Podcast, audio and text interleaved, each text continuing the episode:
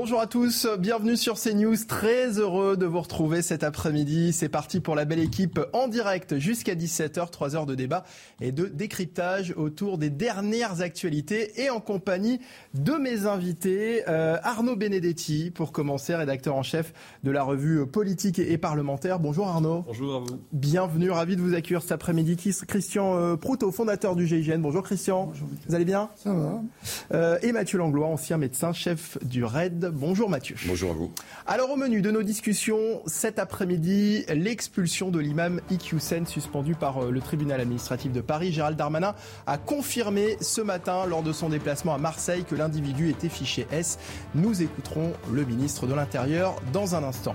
Le pays s'apprête à affronter une nouvelle vague de chaleur et pourtant la sécheresse continue euh, de battre de nouveaux records chaque jour depuis euh, la mi-juillet alors qu'une centaine de communes n'ont plus d'eau au, robinet, d'autres sont contraintes à faire face à cette situation, à prendre des mesures drastiques. On en parlera dans un instant. Et puis cette fillette de 10 ans qui se retrouve euh, toujours entre la vie euh, et la mort après avoir été percutée par un motard vendredi soir à Pontoise lors d'un rodéo urbain. Un garçon de, de 11 ans a également été grièvement blessé.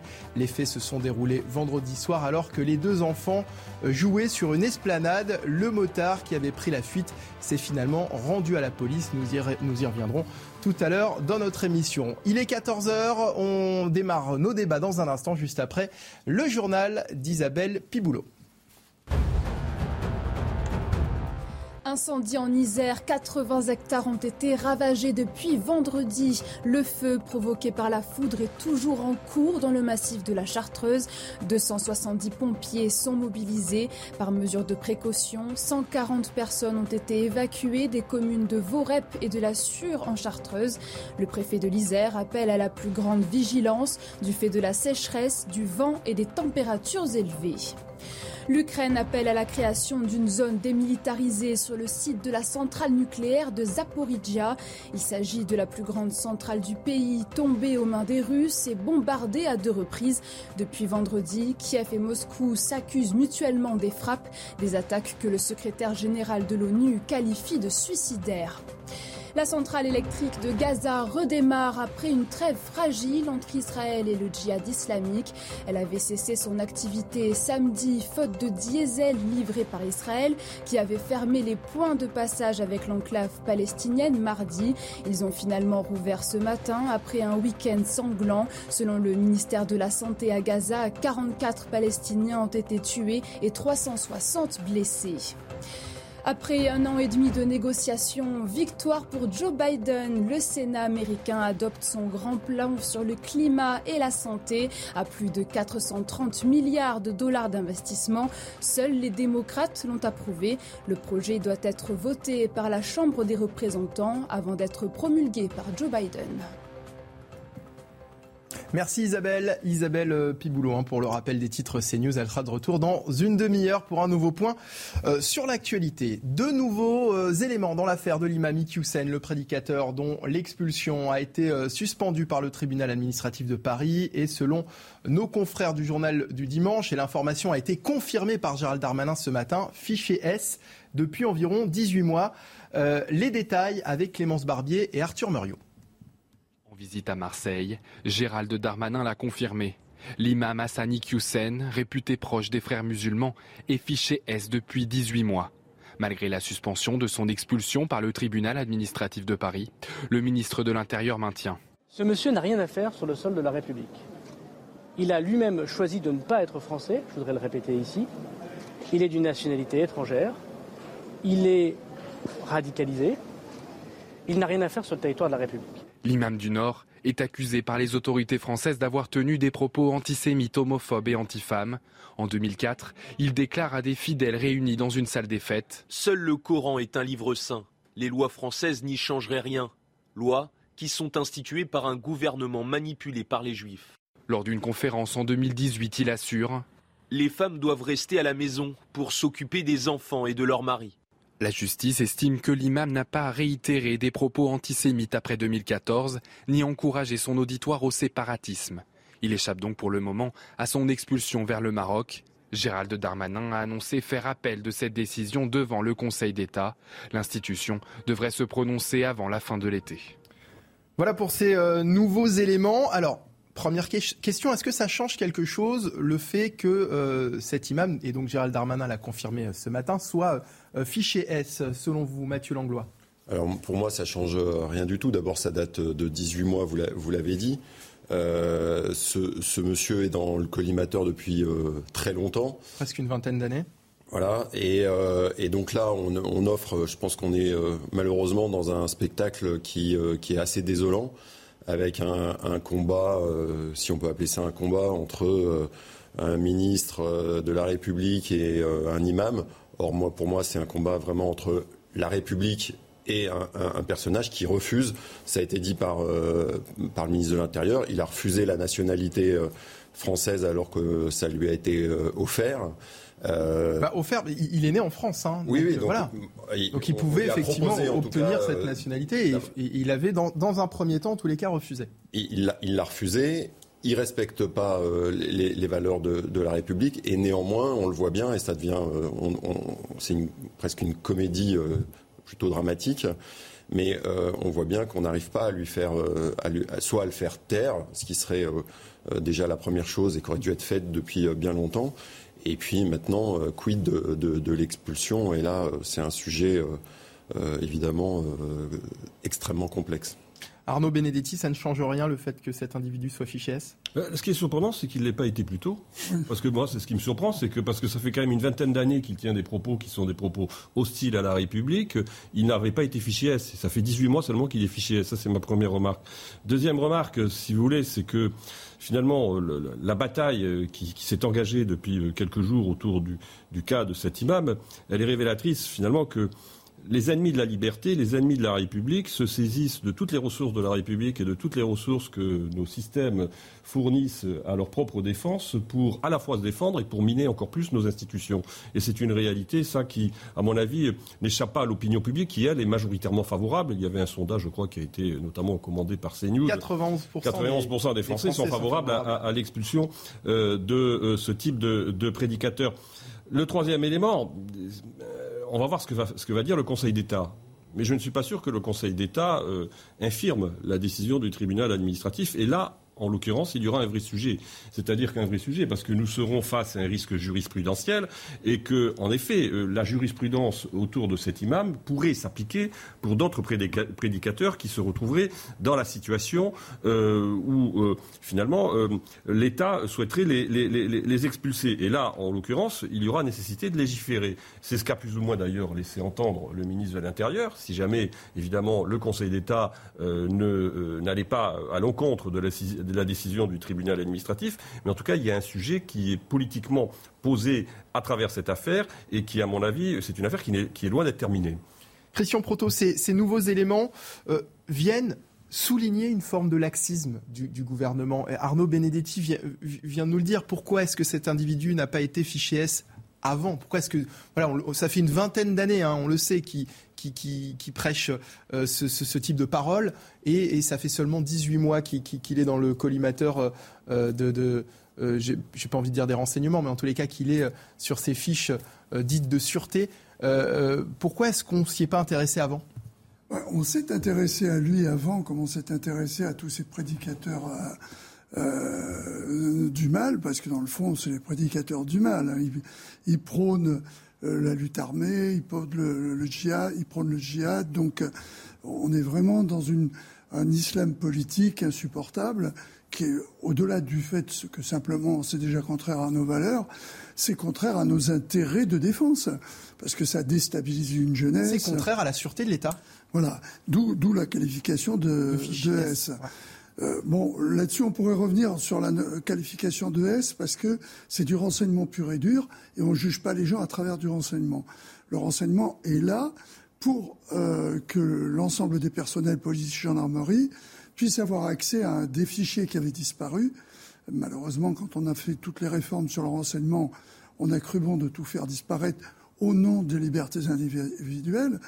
Et on, on découvre tout d'un coup l'intérêt qu'il y a à avoir des fichiers à condition qu'ils soient servis par des gens qui n'en font pas n'importe quoi. une fiche S n'est pas un motif d'enfermement de, ou, d'expulsion, évidemment. Absolument, c'est une fiche qui met en, évidence euh, plus un courant de pensée d'ailleurs, ou du relationnel, euh, mais pas des mesures, pas des gens qui sont en opposition directe, soit parce qu'ils sont recherchés, soit parce qu'ils ont commis des actes.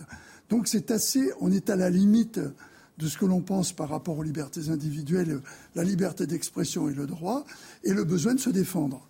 Donc le fichier S ne peut pas représenter en soi une des raisons d'expulser. Et c'est là où on se rend compte de la euh, légèreté qui, a, suivi cette affaire, parce qu'il semblait évident, je pense au ministre et à son entourage, qu'ils auraient euh, l'assentiment de tout le monde, ce qui est le cas sur le, fait que cette personne n'avait rien à faire en France. Mais ça met en évidence tout le reste que ce que vous évoquez. C'est-à-dire, et vous évoquiez également, comment se fait-il qu'on découvre tout d'un coup ce qu'il est euh, Parce que toujours est-il, alors je me répète, hein, mais on nous dit que depuis 2004, il tient des propos qui vont à l'encontre de nos principes républicains, misogynes, homophobes, antisémites, ça fait donc près de 20 ans. Il n'a jamais été poursuivi pour ses propos, et on décide aujourd'hui de s'en occuper et de l'expulser. Oui, il y a quelque chose qui est un peu plus embêtant, si vous me permettez, c'est de faire une, graduation euh, au niveau de, ce qui nous gêne. C'est qu'il a fait d'autres choses qui sont plus embêtantes. Je donne un exemple tout bête, c'est le prosélytisme à travers son blog, à travers euh, euh, son, site internet, où il a bon an mal an entre 150 000 et 450 000 abonnés. Alors c'est là où c'est plus grave. Pourquoi on l'a pas poursuivi là-dessus? Puisqu'on sait effectivement ce qu'il peut dire là-dessus. Pour répondre à votre question, ce qu'il a dit avant, un, c'est prescrit. Euh, s'il avait fallu poursuivre, il aurait fallu poursuivre euh, dans les délais de la prescription. Et il a été assez malin. C'est tout le problème de, la politique des frères musulmans pour pas se remettre la, main dans la colle. et, tout le propos qui tient, croyez-moi, est assez mesuré pour pas qu'on ait de prise sur lui. Mmh. Ce qui fait qu'à partir du moment où on utilise le fait que le, uniquement que euh, son titre de séjour n'est pas renouvelé, ça paraît effectivement un peu léger et le droit prend le dessus au détriment du. C'est la forme qui prend le dessus au, détriment. c'est l'interprétation, c'est la lecture qu'ont fait, fait, le tribunal administratif. Et que, fait en fait, le, tribunal administratif, si vous voulez, il a jugé que la mesure qui était prise par le ministère de l'Intérieur était disproportionnée. Et il a fait jouer finalement un, principe qui est celui euh, du, droit à, à disposer d'une vie de famille et en fait, qu'est-ce qu'ils ont? Ils ont arbitré entre le droit de disposer d'une vie de famille et le droit que la société française et que la République a à se protéger. Et finalement, ils ont euh, préféré arbitrer en faveur du premier que du second, ce qui pose quand même néanmoins problème, parce que finalement, qu'est-ce qui se passe? On privilégie un droit individuel sur un droit collectif. Est-ce que c'est pas finalement le contraire? C'est-à-dire une société doit privilégier à un moment donné, pour hmm. se protéger, un droit collectif sur un droit euh, par rapport à un droit individuel. Et puis le tribunal administratif de Paris a peut-être aussi voulu euh, affirmer d'une certaine façon euh, la différence entre volonté politique et volonté judiciaire. Oui, alors, oui, enfin bon, le, administrative en l'occurrence. Oui, c'est de la justice, c'est de la justice, c'est de la justice administrative. Attention, c'est de la justice administrative. Donc, on va voir ce que va donner, ce que va faire, ce que, quelle sera la, décision du, Conseil d'État. Mais encore une fois, ce qui me paraît évident quand même, néanmoins, c'est que il y a peut-être eu euh, dans, la, façon dont, l'exécutif, dont le ministère de l'Intérieur a géré j'allais dire, juridiquement ce problème, une forme de précipitation qui a empêché d'avoir un dossier qui soit convenablement ficelé pour que tout simplement on s'évite cette décision du tribunal administratif et qu'on s'évite cette polémique. Parce que cette polémique, elle profite quand même fondamentalement aux prédicateurs de haine. J'invite, enfin, je vous invite à, lire un, papier de Boilem Sansal euh, dans, dans, Atlantico, euh, je crois, hier, qui est très intéressant, qui dit finalement les ennemis de la République que constituent les islamistes, eux ne se posent pas de questions. C'est-à-dire que les questions que nous, nous posons, et on le voit à travers finalement cette euh, controverse autour de la décision du tribunal administratif, ceux qui sont radicalement opposés à nos valeurs, eux ne se posent pas ce type de questions. Et en effet, il aurait peut-être fallu, en effet, juridiquement, en l'occurrence, euh, ficeler un peu mieux le dossier. Alors ce matin, Gérald Darmanin, en déplacement à Marseille, a réagi une nouvelle fois à cette affaire et a confirmé sa volonté d'expulser ce, ce prédicateur. On l'écoute. Cet imam, je mets des guillemets, euh, puisque je sais qu'il ne représente pas l'immense majorité des musulmans de notre pays qui aiment la République et sont totalement confondus avec ses valeurs, euh, tient des propos antisémites. Il nie l'égalité entre les femmes et les hommes. Il nie des génocides. Euh, il appelle finalement à, considérer que les attentats qu'il y a eu sur le sol français étaient des complots. Ce monsieur n'a rien à faire sur le sol de la République. Il a lui-même choisi de ne pas être français, je voudrais le répéter ici. Il est d'une nationalité étrangère. Il est radicalisé, puisque les services, vous l'avez dit, de la DGSI ont considéré depuis 18 mois désormais qu'il devait être fiché puisque désormais c'est public. Il n'a rien à faire sur le territoire de la République. Gérald Darmanin qui va encore plus loin finalement ce matin. Il emploie le terme d'imam radicalisé, euh, Mathieu Langlois. Ben, moi, ce qui me, ce qui me dérange, c'est justement c'est le fait que euh, ce, soit un imam. Un imam, c'est un guide. Euh, ça veut dire qu'il y a des jeunes qui, malheureusement, et je ne sais plus, vous avez cité le nombre de personnes qui suivent, qui le suivent sur les réseaux sociaux. Donc, c'est, bon, alors, si on voulait parler dans le langage des jeunes, on dirait que c'est un influenceur. Et, et, clairement, euh, et ça, c'est vraiment dangereux. Et euh, quand on voit où on en est maintenant, et ça montre toutes les failles du, système, euh, on, le sait tous, on a besoin d'un État fort et d'une République qui affirme ses valeurs. Et, clairement, là, il faut siffler, et c'est ce que fait d'ailleurs le, ministre, siffler la fin de la récré. Mais ça j'ai envie de dire que là, ça a beaucoup, ça a beaucoup trop duré et ça s'est retourné contre, contre nous. Alors ce matin, le grand rabbin de France, Raïm Corsia, euh, a aussi été interrogé là-dessus. Il était l'invité euh, d'Élodie Huchard dans la matinale de CNews. On va l'écouter. À un moment, il faut que les actes suivent les paroles. Et, là, c'est le cas. Donc c'est plutôt la décision de contrevenir à la décision du ministre, du gouvernement, euh, qui est difficile à comprendre. Maintenant, si on nous explique que c'est pas possible. Alors c'est peut-être les lois qu'il faut changer et adapter à la réalité des menaces, à la réalité du combat qui est mené euh, pour, euh, d'ailleurs contre toutes celles et tous ceux qui refusent la société dans laquelle nous sommes. C'est intéressant ce que nous dit Raïm Corsia. Si on nous dit que c'est pas possible, il faut peut-être changer les lois ou les adapter à, la réalité des menaces. On entend beaucoup parler euh, depuis quelques jours de, de, cet état de droit. Ce concept d'état de droit n'est-il pas obsolète et ne faudrait-il pas, alors pas le supprimer, ah mais, mais, le revoir et ou l'adapter en tous les cas à la, à la menace euh, qui plane aujourd'hui à Non, parce que, parce que en fait, la façon dont vous tournez votre propos, c'est finalement d'une certaine manière, renforcer ceux qui veulent euh, mettre à bas euh, l'état de droit. C'est ce qu'attendent, c'est ce qu'attendent, in fine, euh, les islamistes. C'est ce qu'attendent finalement les, les, les, radicalisés. je, n'ai pas, dit le supprimer. Non, mais ah, il n'y a pas de démocratie. N'a pas parlé d'état de droit, mais en tout cas dans le fait de revoir nos lois. Non, mais pour aller très vite, il n'y a pas de démocratie sans état de droit. L'état de droit est indissociable de la démocratie, ça fonctionne comme ça, et fort heureusement. Par contre, en effet, le vrai sujet, et on va voir, c'est là en l'occurrence que la décision du Conseil d'État sera absolument essentielle c'est que si le Conseil d'État, encore une fois, confirme le tribunal administratif, je ne vois pas comment on échappe finalement à une modification législative, parce que inévitablement, cette décision fera jurisprudence et elle lira les mains de l'exécutif qui ne pourra plus agir euh, de manière beaucoup plus libre vis-à-vis d'un certain nombre d'imams qui sont euh, dans la situation de celui qui aujourd'hui euh, conteste sa décision d'expulsion. Question Proto. Euh, moi, je trouve que, bon, euh, l'imam, il pense qu'il veut, euh, le, grand rabbin, il pense qu'il veut, mais l'imam, il s'est mis dans une situation qui fait qu'on n'a pas la pression possible et on n'a pas choisi les bons arguments pour le, mettre dehors. Alors, c'est pas la loi qu'il faut changer, c'est la manière de l'exprimer, la loi. À partir du moment où vous avez les éléments pour expulser les gens, ils sont expulsés. Hein. Or là, on a tout fait pour pas qu'ils soient expulsés. On dirait juste qu'on a voulu faire du buzz, on a gagné, mais le résultat est, complètement négatif. Or, si... qu'on a tout fait parce qu'on nous dit en général que le, que le, plus difficile est d'avoir le feu vert du pays euh, d'origine et, euh, et on l'avait. Le document on l'avait. Donc, si, si ça avait été argumenté, il serait dehors. On en parlera même. Ça fait plusieurs jours qu'on en parle. On n'en parlerait même pas mais ça a été mal foutraillé, point. Alors, euh, qu'on vienne m'expliquer, comme certains, parce qu'il y a des gens qui raisonnent un peu à tiroir, que le ministre l'a fait pour mettre le doigt sur l'urgence d'un problème qui lui tient à cœur, ce que je peux comprendre en tant que ministre, et amener à, contourner peut-être ce grand débat, un de plus que l'on nous promet pour parler euh, d'un problème un peu imbitable, moi je suis, je, je suis pas d'accord. Je dis, il aurait dû, avant de s'exprimer à l'Assemblée, présenter un dossier qui tenait debout, le gars serait dehors, il serait venu à l'Assemblée pour dire il est dehors.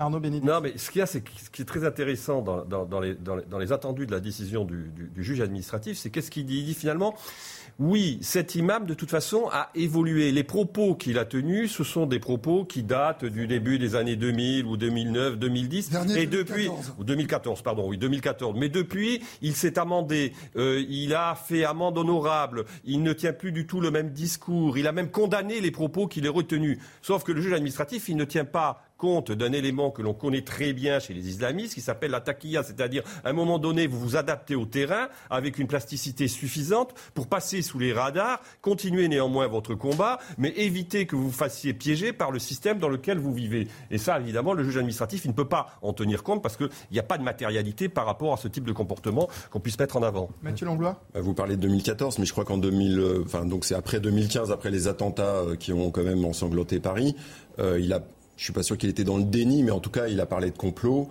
Euh, et ça, je suis, je, suis, je suis pas avocat, mais je suppose qu'il y avait des, euh, des outils juridiques euh, suffisants euh, pour le contraindre au moins au silence, voire euh, à quitter le territoire.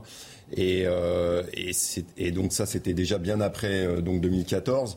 Donc euh, évidemment. Sauf qu'il n'était même pas fichier S à ce moment-là. Oui, ça n'aurait rien changé. C'est intéressant. Fichier S, euh, mm. c'est juste une focale euh, de surveillance, mais. Alors on évoquait tout à l'heure la question du fait de, revoir nos lois. C'est ce qui était avancé par le grand rabbin de France sur CNews tout à l'heure. Ce lundi, Éric Ciotti doit déposer une proposition de loi instaurant une double peine d'expulsion automatique pour les délinquants étrangers, permettant l'expulsion administrative de tout étranger si la France le décide. Il a annoncé ce week-end euh, sur Twitter. Alors quelques explications sur ce sujet avec Sandra Buisson. Euh, Sandra, plus de 3000 délinquants étrangers ont été expulsés depuis deux ans selon le ministre de l'Intérieur. Euh, Beauvau qui veut durcir les conditions d'application de cette double peine. Oui, expulser un citoyen étranger après sa condamnation et après avoir purgé sa peine, c'est une mesure qui existe depuis 1945, mais au fil des ans, Plusieurs exceptions ont été introduites, notamment quand Nicolas Sarkozy était ministre de l'Intérieur. Ainsi, aujourd'hui, par exemple, les étrangers euh, mineurs sont protégés de cette double peine et donc de cette expulsion, tout comme les personnes qui habitent en France depuis plus euh, de 20 ans ou encore les étrangers arrivés en France avant l'âge de 13 ans.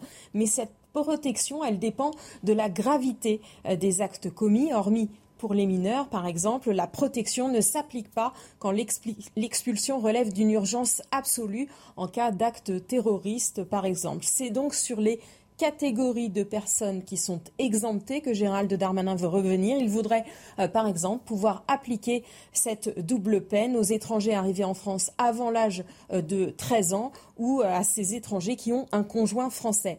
Mais selon un fin connaisseur de la législation que nous avons pu consulter, la marge de manœuvre est faible, car il faudra respecter l'article 8 de la Convention européenne des droits de l'homme qui garantit le droit au respect de la vie privée et familiale des individus dont vous avez parlé l'expulsion et donc l'atteinte à la vie familiale ne doit pas être une mesure disproportionnée par rapport à la réalité du trouble à l'ordre public. Alors, je vous parlais d'Eric Ciotti il y a quelques secondes. Euh, Sandra, le, député propose, lui, une expulsion automatique des délinquants étrangers. Est-ce que c'est possible? Alors la Suisse a essayé de le faire, ça a d'ailleurs été euh, voté euh, lors d'un référendum et la Suisse a par deux fois été condamnée par la CEDH et a dû amender son texte sur la double peine pour qu'il soit conforme à ce fameux article dont nous avons parlé. Ce que propose Éric Ciotti de son côté, c'est qu'en cas de condamnation d'un étranger pour tout délit punissable de plus d'un an de prison, le juge doive automatiquement prononcer une interdiction de territoire français, mais il y a une disposition qui fait que le juge pourra y déroger s'il motive sa décision et ça, ça permet à Éric Ciotti d'éviter une censure du Conseil constitutionnel. Deuxième volet, il veut durcir les seuils d'exception à la double peine. Par exemple, actuellement, un délinquant condamné mais marié à une Française depuis au moins euh, cinq ans échappe à l'expulsion. Les députés Les Républicains veulent porter ce seuil à 10 ans. Son texte, vous l'avez dit, est déposé aujourd'hui à l'Assemblée nationale. Il devra lui aussi être passé au tamis de la Convention européenne des droits de l'homme. Merci beaucoup euh, Sandra Buisson de nous avoir éclairé sur euh, ce sujet de la double peine dont on parle beaucoup depuis quelques jours. La double peine qui n'a pas été euh, supprimée, comme on l'entend, par Nicolas Sarkozy, mais réformée et allégée lorsqu'il était ministre de l'Intérieur. Est-ce que ce sujet doit être remis sur la table, Christian Proutot? Mais moi, je crois qu'avant d'en arriver à se reposer tout le problème de notre législation, il faudrait euh, on revient à l'exemple qui nous, qui nous fait parler, il faudrait revenir sur l'application mm. des textes tels qu'ils existent et qui auraient permis l'expulsion si on avait fait le travail correctement.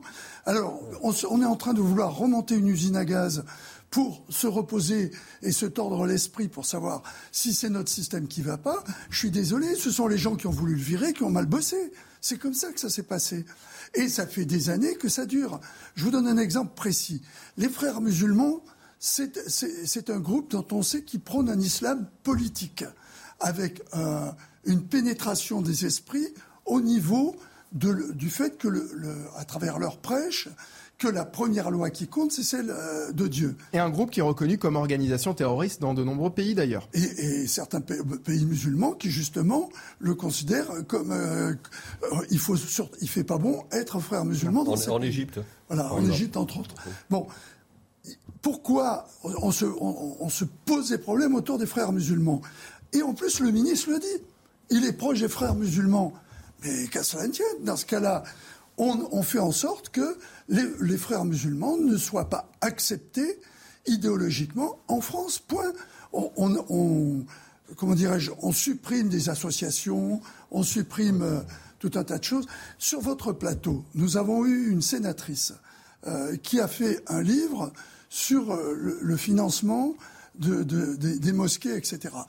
Et elle nous a appris hier qu'il y avait, cet imam avait levé des fonds pour une mosquée euh, salafiste en, Mauritanie. mosquée qui était interdite elle-même en Mauritanie. Mais elle nous a appris quelque chose d'important, c'est qu'il a levé des fonds au nom d'une association et que ces fonds 60% pour ceux qui ont versé et leur étaient déduits de leurs impôts. C'est quand même un comble. C'est fou. C'est-à-dire qu'il y a tout un tas de choses qui ont été faites par cet homme depuis un moment, qui relèvent de la loi et contre lesquelles on n'est pas intervenu. Les personnes qui étaient chargées de ça ont mal bossé, c'est ce que vous êtes en train de, dire. Et c'est un peu ce que j'ai dit finalement en préambule euh, de notre débat.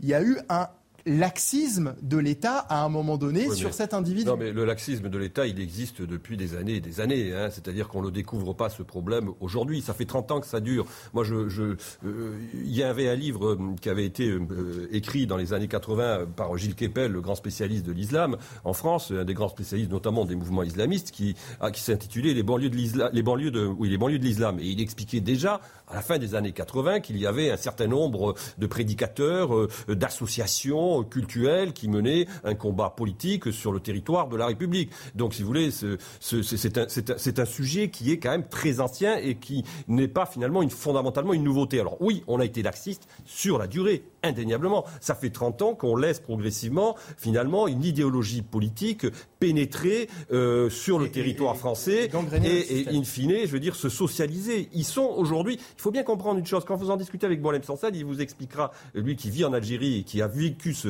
ce, mouvement d'islamisation, de réislamisation de la société algérienne, il vous expliquera, il vous expliquera qu'ils sont, ils ont pénétré la société d'abord par l'associatif.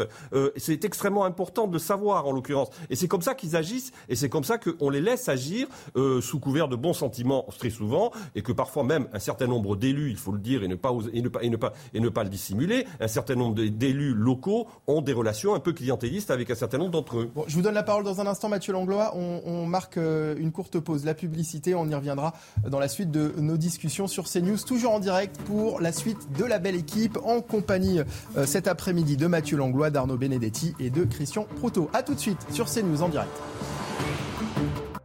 La belle équipe en direct sur CNews jusqu'à 17h. La belle équipe de l'été, hein, 3 heures de direct pour décrypter et débattre de l'actualité euh, de ce lundi en compagnie d'Arnaud Benedetti, Christian euh, Proutot et euh, Mathieu Langlois. Mathieu qui souhaitait réagir hein, sur le sujet de, l'imam Iqiyoussen et sur la, suspension prise par cette décision de suspendre son expulsion prise par le tribunal administratif de Paris. Non mais pour compléter ce qui a été dit, moi ce, que je voulais dire c'est qu'on on a ce qu'il faut aussi affirmer, c'est qu'on a énormément de chance.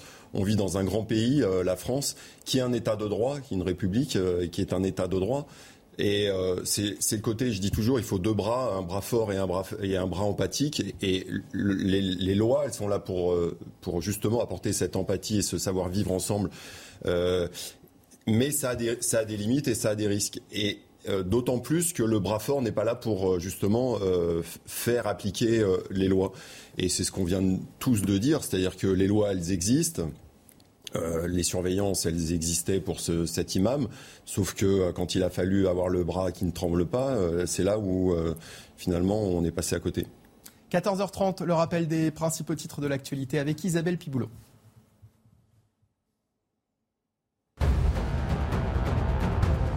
Attaque au mortier d'artifice contre le commissariat de Compiègne dans l'Oise. Trois personnes ont été interpellées. La nuit dernière, une patrouille de police a été victime de jets de pavés dans le quartier sensible du Clos des Roses. De retour au commissariat, des mortiers d'artifice sont tirés contre le bâtiment sans faire de blessés. Le maire de la ville réclame l'appui de policiers nationaux supplémentaires. Taïwan reproche à la Chine de prolonger ses exercices militaires autour de l'île revendiquée par Pékin.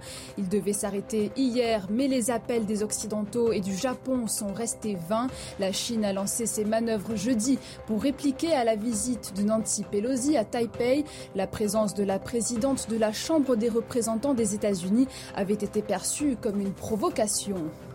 Et enfin, en basketball, l'équipe de France n'a pas tremblé sur le parquet du Palais des Sports de Rouen. Elle s'est imposée 89 à 65 face aux Pays-Bas hier. Un lancement parfait pour la préparation à l'Euro qui débute dans trois semaines. Il reste encore cinq matchs aux Français, dont deux qualificatifs pour la Coupe du Monde 2023. Prochain rendez-vous le 12 août face à l'Italie.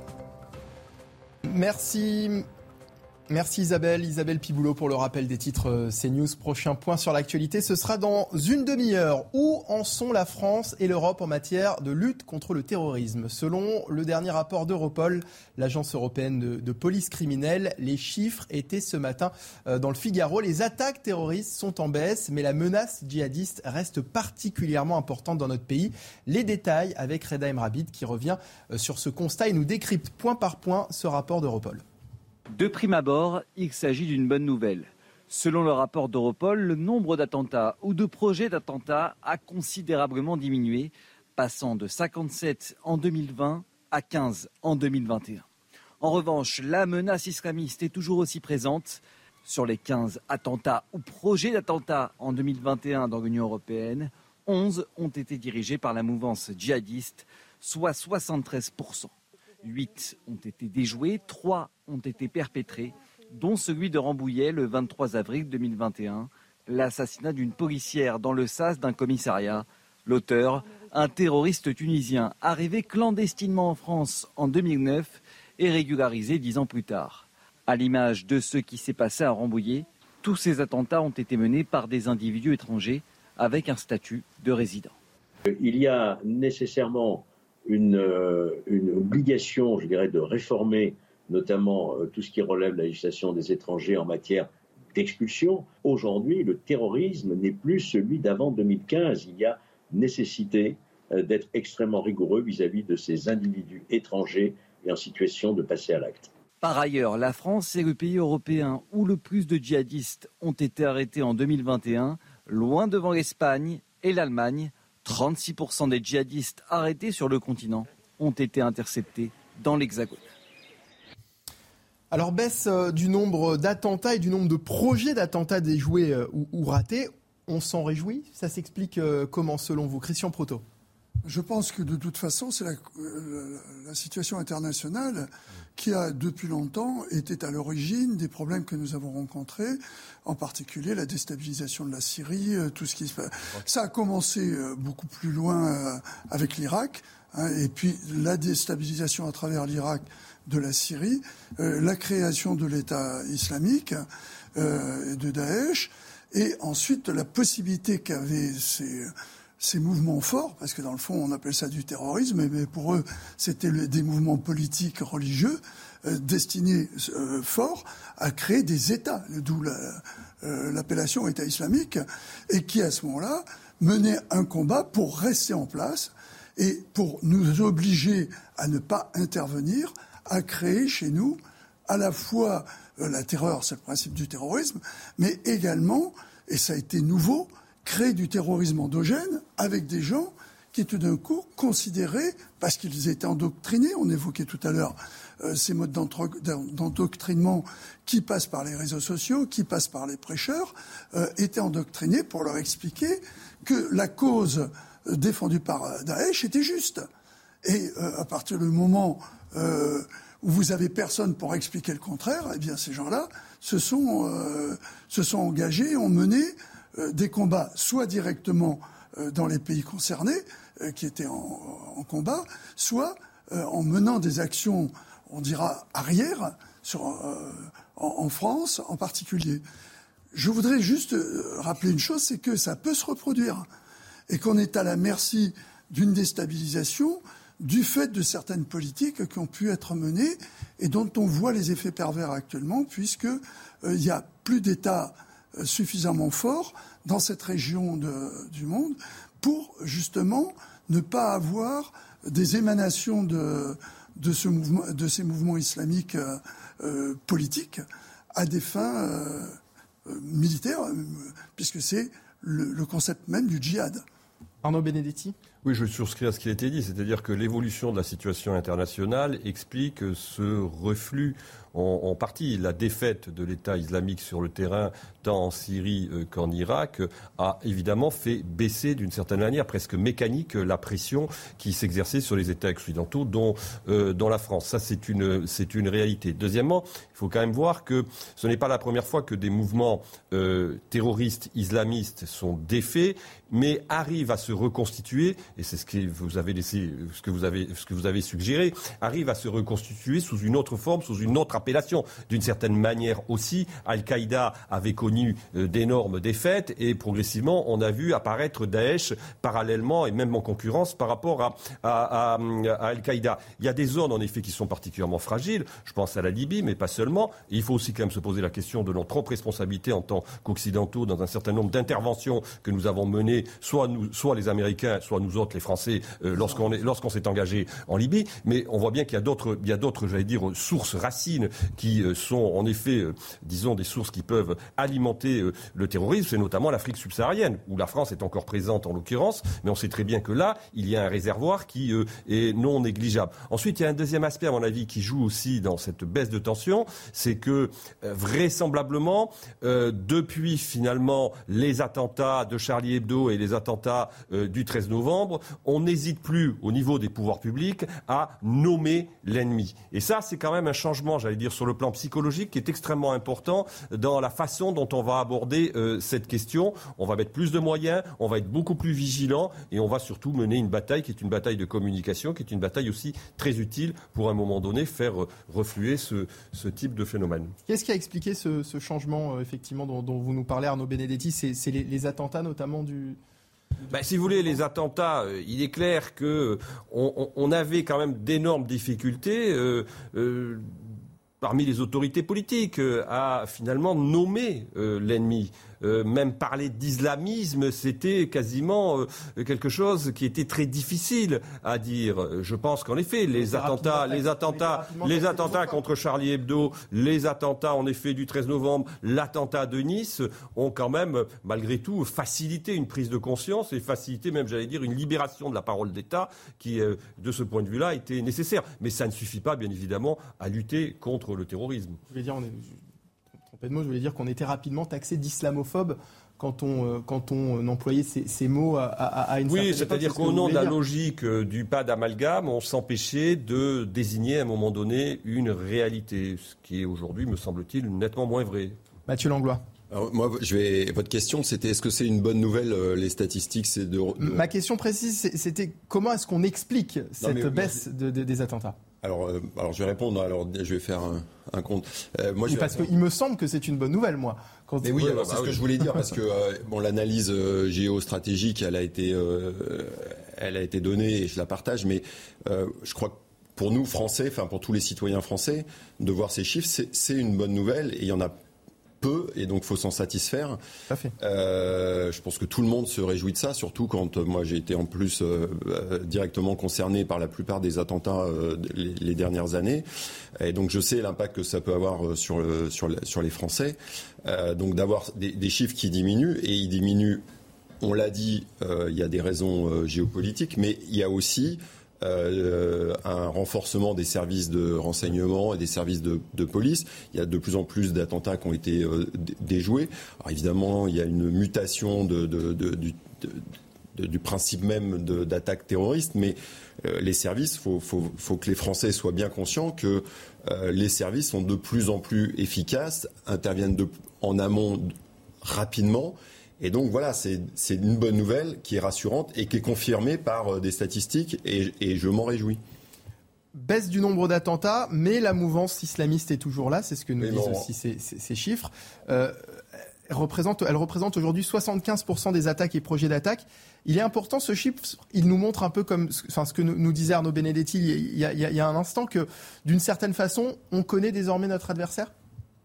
Alors d'abord, c'est pas c'est la majorité des, euh, des projets d'attentats. 75% des, des, donc, euh, des attaques et projets. Les, les trois quarts. Euh, là aussi, sur que il faut, je pense qu'il faut faire parler les, les, faits et puis pas non plus extrapoler tout.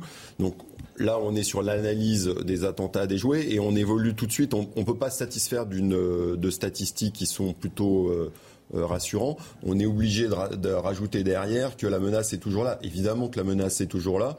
Euh, mais on a l'impression qu'on peut pas, en France, on a un problème avec ça, c'est-à-dire qu'on peut pas se satisfaire d'une bonne nouvelle. Il faut tout de suite nous faire peur avec des, euh, émotions sur lesquelles, en plus, euh, à part dire que la menace isl islamiste est toujours là, ça, on, le partage tous.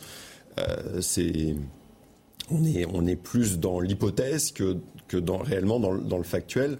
Mais après, est-ce que ça, est-ce s'explique pas aussi du fait, Mathieu Langlois, que si les Français sont aujourd'hui méfiants, c'est parce qu'ils n'ont peut-être pas été assez à, une époque, et notamment au moment de ces attentats, où, à chaque fois on, nous disait bah, on, aurait pu anticiper, mais on ne l'a pas fait. Mais les Français, ils sont pas, sont pas débiles. Ils savent très bien que euh, ce qui s'est passé en 2015 et les années qui ont suivi, ils savent très bien ce qui s'est passé avant. Ils connaissent, euh, ils s'intéressent évidemment. Ils veulent que les services de l'État puissent assurer leur sécurité. Et donc là, les chiffres vont, vont dans ce sens-là. Et, et, après, évidemment, c'est pas, ils sont pas des grands naïfs. Ils sont conscients de, du monde qui les, qui les entoure. Et à nous aussi de pas jouer sur les, les, les émotions, les mauvaises, les bonnes émotions, celles qui sont transformées en action. Évidemment que ça c'est très utile, mais les mauvaises émotions et la, toute la communication qui est faite dessus, c'est dangereux. Christian Proto. Oui, je voudrais juste revenir quand même sur un petit euh, dans, dans, le temps, parce que euh, on parle de, de, ça et on a l'impression que c'était il y a 20 ans. Oui. Le GIGN a été créé en 73 parce qu'il y a eu Munich et qui correspondait à la déstabilisation qui se produisait avec la, la mise en place de l'État d'Israël et les problèmes avec les Palestiniens, où tous les mouvements de gauche qu'il y a eu en France, qui a été, qui ont été, et en Europe, qui ont été les années de plomb avec euh, les brigades rouges et tout, ont fait largement autant de morts, sinon plus, que la période que l'on évoque, qui est douloureuse pour nous, mais qui a de l'impact parce qu'elle est récente. Il y a donc un continuum et je me permets de me répéter, qui correspond à une situation géopolitique à chaque fois. Le terrorisme ne vient pas de nulle part. Les gens ne se lèvent pas du jour au lendemain pour mettre une bombe. C'est parce que c'est sous-tendu par une idéologie, par une raison que ça nous plaise ou ça nous plaise pas, il y a toujours une raison. Le GIGN de 73, création, le RAID 85, les outils ont été mis en place, mais surtout le renseignement. Et c'est là où je voulais en venir.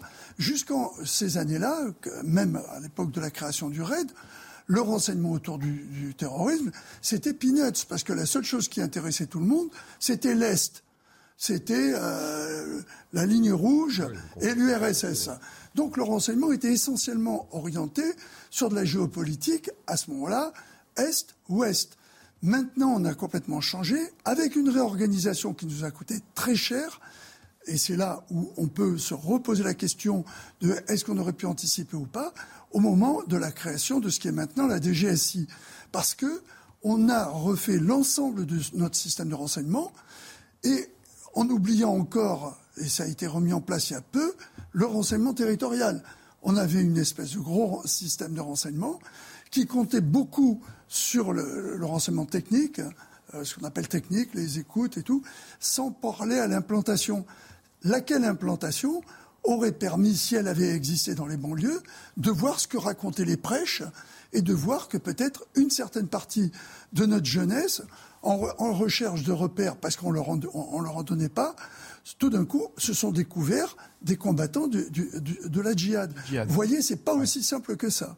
Alors justement, radicalité et islamisme, le deuxième quinquennat d'Emmanuel Macron s'ouvre sur la polémique. Alors quel bilan pouvons-nous tirer de son premier mandat sur cette question? Élément de réponse avec Amandine Rouve. Octobre 2020, Emmanuel Macron choisit les Mureaux, commune emblématique minée par les difficultés, et promet des mesures pour lutter contre les discriminations. Lutter contre le séparatisme à travers des mesures sociales, c'est alors toute la teneur de son discours. Changement de ton à l'été 2021, la loi séparatisme intervient quelques mois après l'assassinat de Samuel Paty. Elle prône des mesures pour limiter les influences étrangères sur l'islam de France et prévoit notamment des contraintes plus sévères à la liberté d'association. Le ministre de l'Intérieur estime son bilan positif. J'ai expulsé 7 euh, imams radicalisés, j'ai fait fermer 23 lieux de culte euh, que l'on qualifiait de séparatistes. Nous avons fait adopter la loi séparatisme qui nous permet de faire condamner mmh. le maire de Grenoble lorsqu'il fait des provocations communautaire inacceptable. Des mesures insuffisantes pour certains membres de l'opposition qui réclament des mesures plus strictes face à l'immigration. Le bilan en matière de sécurité est catastrophique. On ne va pas le refaire. Euh, j'allais dire, chaque malheureusement fait divers nous en apporte la preuve, les statistiques aussi. Deuxièmement, je rappelle en termes euh, d'immigration que jamais la situation n'a été autant. Euh, enfin, jamais la France n'a eu autant d'immigrés sur son sol. L'exécutif a annoncé pour la rentrée un grand débat sur ce sujet. Il sera suivi d'une proposition de loi.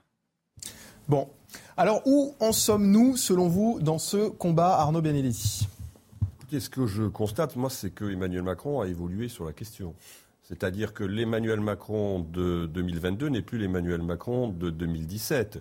Finalement, quand on regarde d'ailleurs la façon dont il avait mené sa campagne présidentielle en 2017 et même les premiers pas dans son mandat et dans son premier quinquennat, la question régalienne, la question de la lutte contre l'islamisme n'était pas finalement des sujets prioritaires. Il avait une vision qui était assez irénique de la mondialisation, c'est-à-dire que globalement, il considérait que la mondialisation, d'une certaine manière, ne pouvait apporter que des choses positives à la société française et que la société française devait s'adapter. Il n'y avait pas de problème de cohabitation, il n'y avait pas de problème de communautarisme. Souvenez-vous du discours de 2017, même le discours de 2017 à Marseille, le fameux discours de, de, campagne de 2017, c'est un discours qui donne le sentiment qu'il est plutôt sur une, une vision de la cohérence de la société qui est une vision plutôt anglo-saxonne. Il valorise les communautés. Et puis, et puis la réalité l'a rattrapé progressivement. La réalité avec un certain nombre d'actes de terrorisme, avec un certain nombre justement de prêches qui euh, ont mis en cause les valeurs euh, de la société euh, française. Et donc il a été obligé, il a été obligé de, il a été obligé de s'adapter. Il a été obligé d'une certaine manière de faire son aggiornamento sur cette question. Alors évidemment, Aujourd'hui, cet aggiornamento, il apparaîtra pour un certain nombre euh, à droite totalement insuffisant. Et c'est pour ça qu'à mon avis, le projet de loi sur l'immigration est un projet de loi qui va être très difficile à faire adopter à l'Assemblée nationale compte tenu de la, euh, j'allais dire, composition aujourd'hui de l'Assemblée nationale. Et puis, il apparaîtra comme aujourd'hui beaucoup trop ferme, voire parfois attentatoire à un certain nombre de libertés par une partie de la gauche, notamment par, je pense, la France insoumise. Donc, euh, il est au milieu du guet, il est sur une ligne de crête. Son bilan ne peut pas être considéré comme positif sur cette question et la plupart des oppositions, en tout cas d'une manière ou d'une autre, considèrent que ce bilan n'est pas vraisemblablement le bon bilan, mais il est obligé en tout cas de réformer son logiciel. Euh, et euh, on va vraiment voir maintenant, sur encore une fois, le, projet de loi sur l'immigration sera, j'allais dire, un, un, test, parce que le contenu de ce projet de loi, après le débat d'ailleurs euh, qui, que sa première ministre a promis, constituera un test sur la volonté que le président de la République et son gouvernement ont véritablement euh, de finalement mener une politique de plus grande fermeté, notamment en matière de régulation euh, des flux migratoires. La réalité dont vous nous parlez, Arnaud Benedetti, elle est en lien aussi avec l'attente des Français et en lien avec les résultats des dernières élections législatives clairement, ça euh, De toute façon, aujourd'hui, euh, si vous voulez, il y a une grande évolution dans, dans la relation de l'opinion publique à l'immigration depuis 30 ans je dirais même dans le discours des hommes politiques. C'est-à-dire qu'il y a 30 ans, vous aviez des hommes politiques qui tenait un discours, notamment à gauche, mais parfois à droite, en considérant que l'immigration était une chance pour la France. Aujourd'hui, finalement, vous entendez très peu de locuteurs politiques tenir ce discours, y compris à gauche alors peut-être du côté de la France insoumise et encore. Mais ce discours aujourd'hui a pratiquement disparu. Je ne juge pas hein, sur, le bien fondé ou non de ce discours, mais c'est une, réalité. Parce que tout simplement, l'opinion publique aujourd'hui est beaucoup plus inquiète face au phénomène migratoire qu'elle ne l'était il y a euh, une dizaine, voire une vingtaine, une vingtaine d'années. Et puis entre-temps, en effet, vous avez eu, euh, lors des dernières législatives, l'arrivée de 89 députés du Rassemblement national à l'Assemblée nationale, qui démontre que cette question, qui est la question migratoire, même s'il n'y avait pas que la question migratoire qui, euh, je veux dire, jouait un rôle dans la motivation des électeurs qui ont pu envoyer des députés du Rassemblement national à l'Assemblée nationale, mais que cette question migratoire, c'est une question aujourd'hui qui occupe les esprits. Euh, Mathieu Langlois, vous êtes d'accord avec ce que nous dit Arnaud Benedetti? Oui, oui, je suis d'accord. Et je trouve que là, on a une, on a une chance en même temps et une occasion unique, c'est qu'on a, euh, on va devoir aborder un sujet de société euh, ô combien complexe, mais majeur, et avec une assemblée qui ressemble réellement à, ce qu'est la France en 2022. avec et, et, ça va être extrêmement complexe et drôle à regarder pour nous observateurs de voir comment, sur un sujet aussi euh, délicat que l'immigration, euh, cette assemblée euh, plurielle, pour pas dire diverse, va pouvoir justement être intelligente et arriver à nous proposer quelque chose de réellement constructif dans l'intérêt de la nation.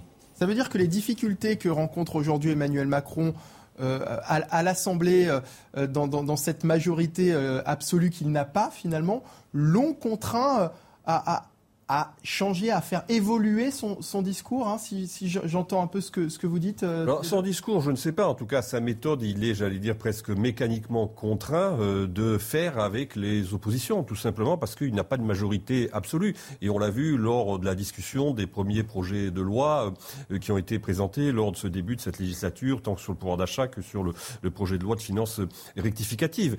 Mais si vous voulez, je pense que sur le sujet régalien que constitue le projet de loi sur l'immigration, ça sera beaucoup plus compliqué encore une fois, parce qu'il va se heurter à des oppositions qui, diverses, pour des raisons différentes, vont vraisemblablement s'opposer à son projet de loi. Le Rassemblement national, qui a voté euh, le projet de loi sur le pouvoir d'achat, ne votera certainement pas le projet de loi sur l'immigration, à moins que euh, tout d'un coup euh, Emmanuel Macron fasse sien la plupart des propositions de Marine Le Pen, ce qui me paraît absolument improbable au regard du logiciel d'Emmanuel Macron et même de sa majorité, parce que sa majorité, sa majorité, elle, elle, elle est pas elle n'est pas homogène sur ces questions-là. On l'avait vu d'ailleurs lors de la première législature, et je pense qu'on va le voir lors de cette seconde législature. Et puis, il a sur sa gauche, en effet, euh, des oppositions qui, elles aussi, vont vraisemblablement considérer que ce projet de loi va, va trop loin. Donc, ça va être compliqué, encore une fois, de pouvoir avancer sur ce sujet, en tout cas sur cette question-là. Question Proto, un dernier mot sur ce sujet?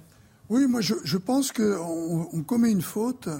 Euh, en suivant certains politiques euh, ou certaines approches politiques consistant à dire que l'immigration euh, est la cause de tous les problèmes en matière d'insécurité. Il y a un problème d'insécurité, il y a un problème d'immigration. Et qu'on corrèle les deux me semble pas la bonne voie pour, pour mettre au moins les gens raisonnables d'accord. Parce que euh, on se rend bien compte que l'immigration dont on parle, si c'est une, immigration contrôlée, il n'y a pas de problème, on la contrôle. Or, on a un vrai problème sur le contrôle de cette immigration.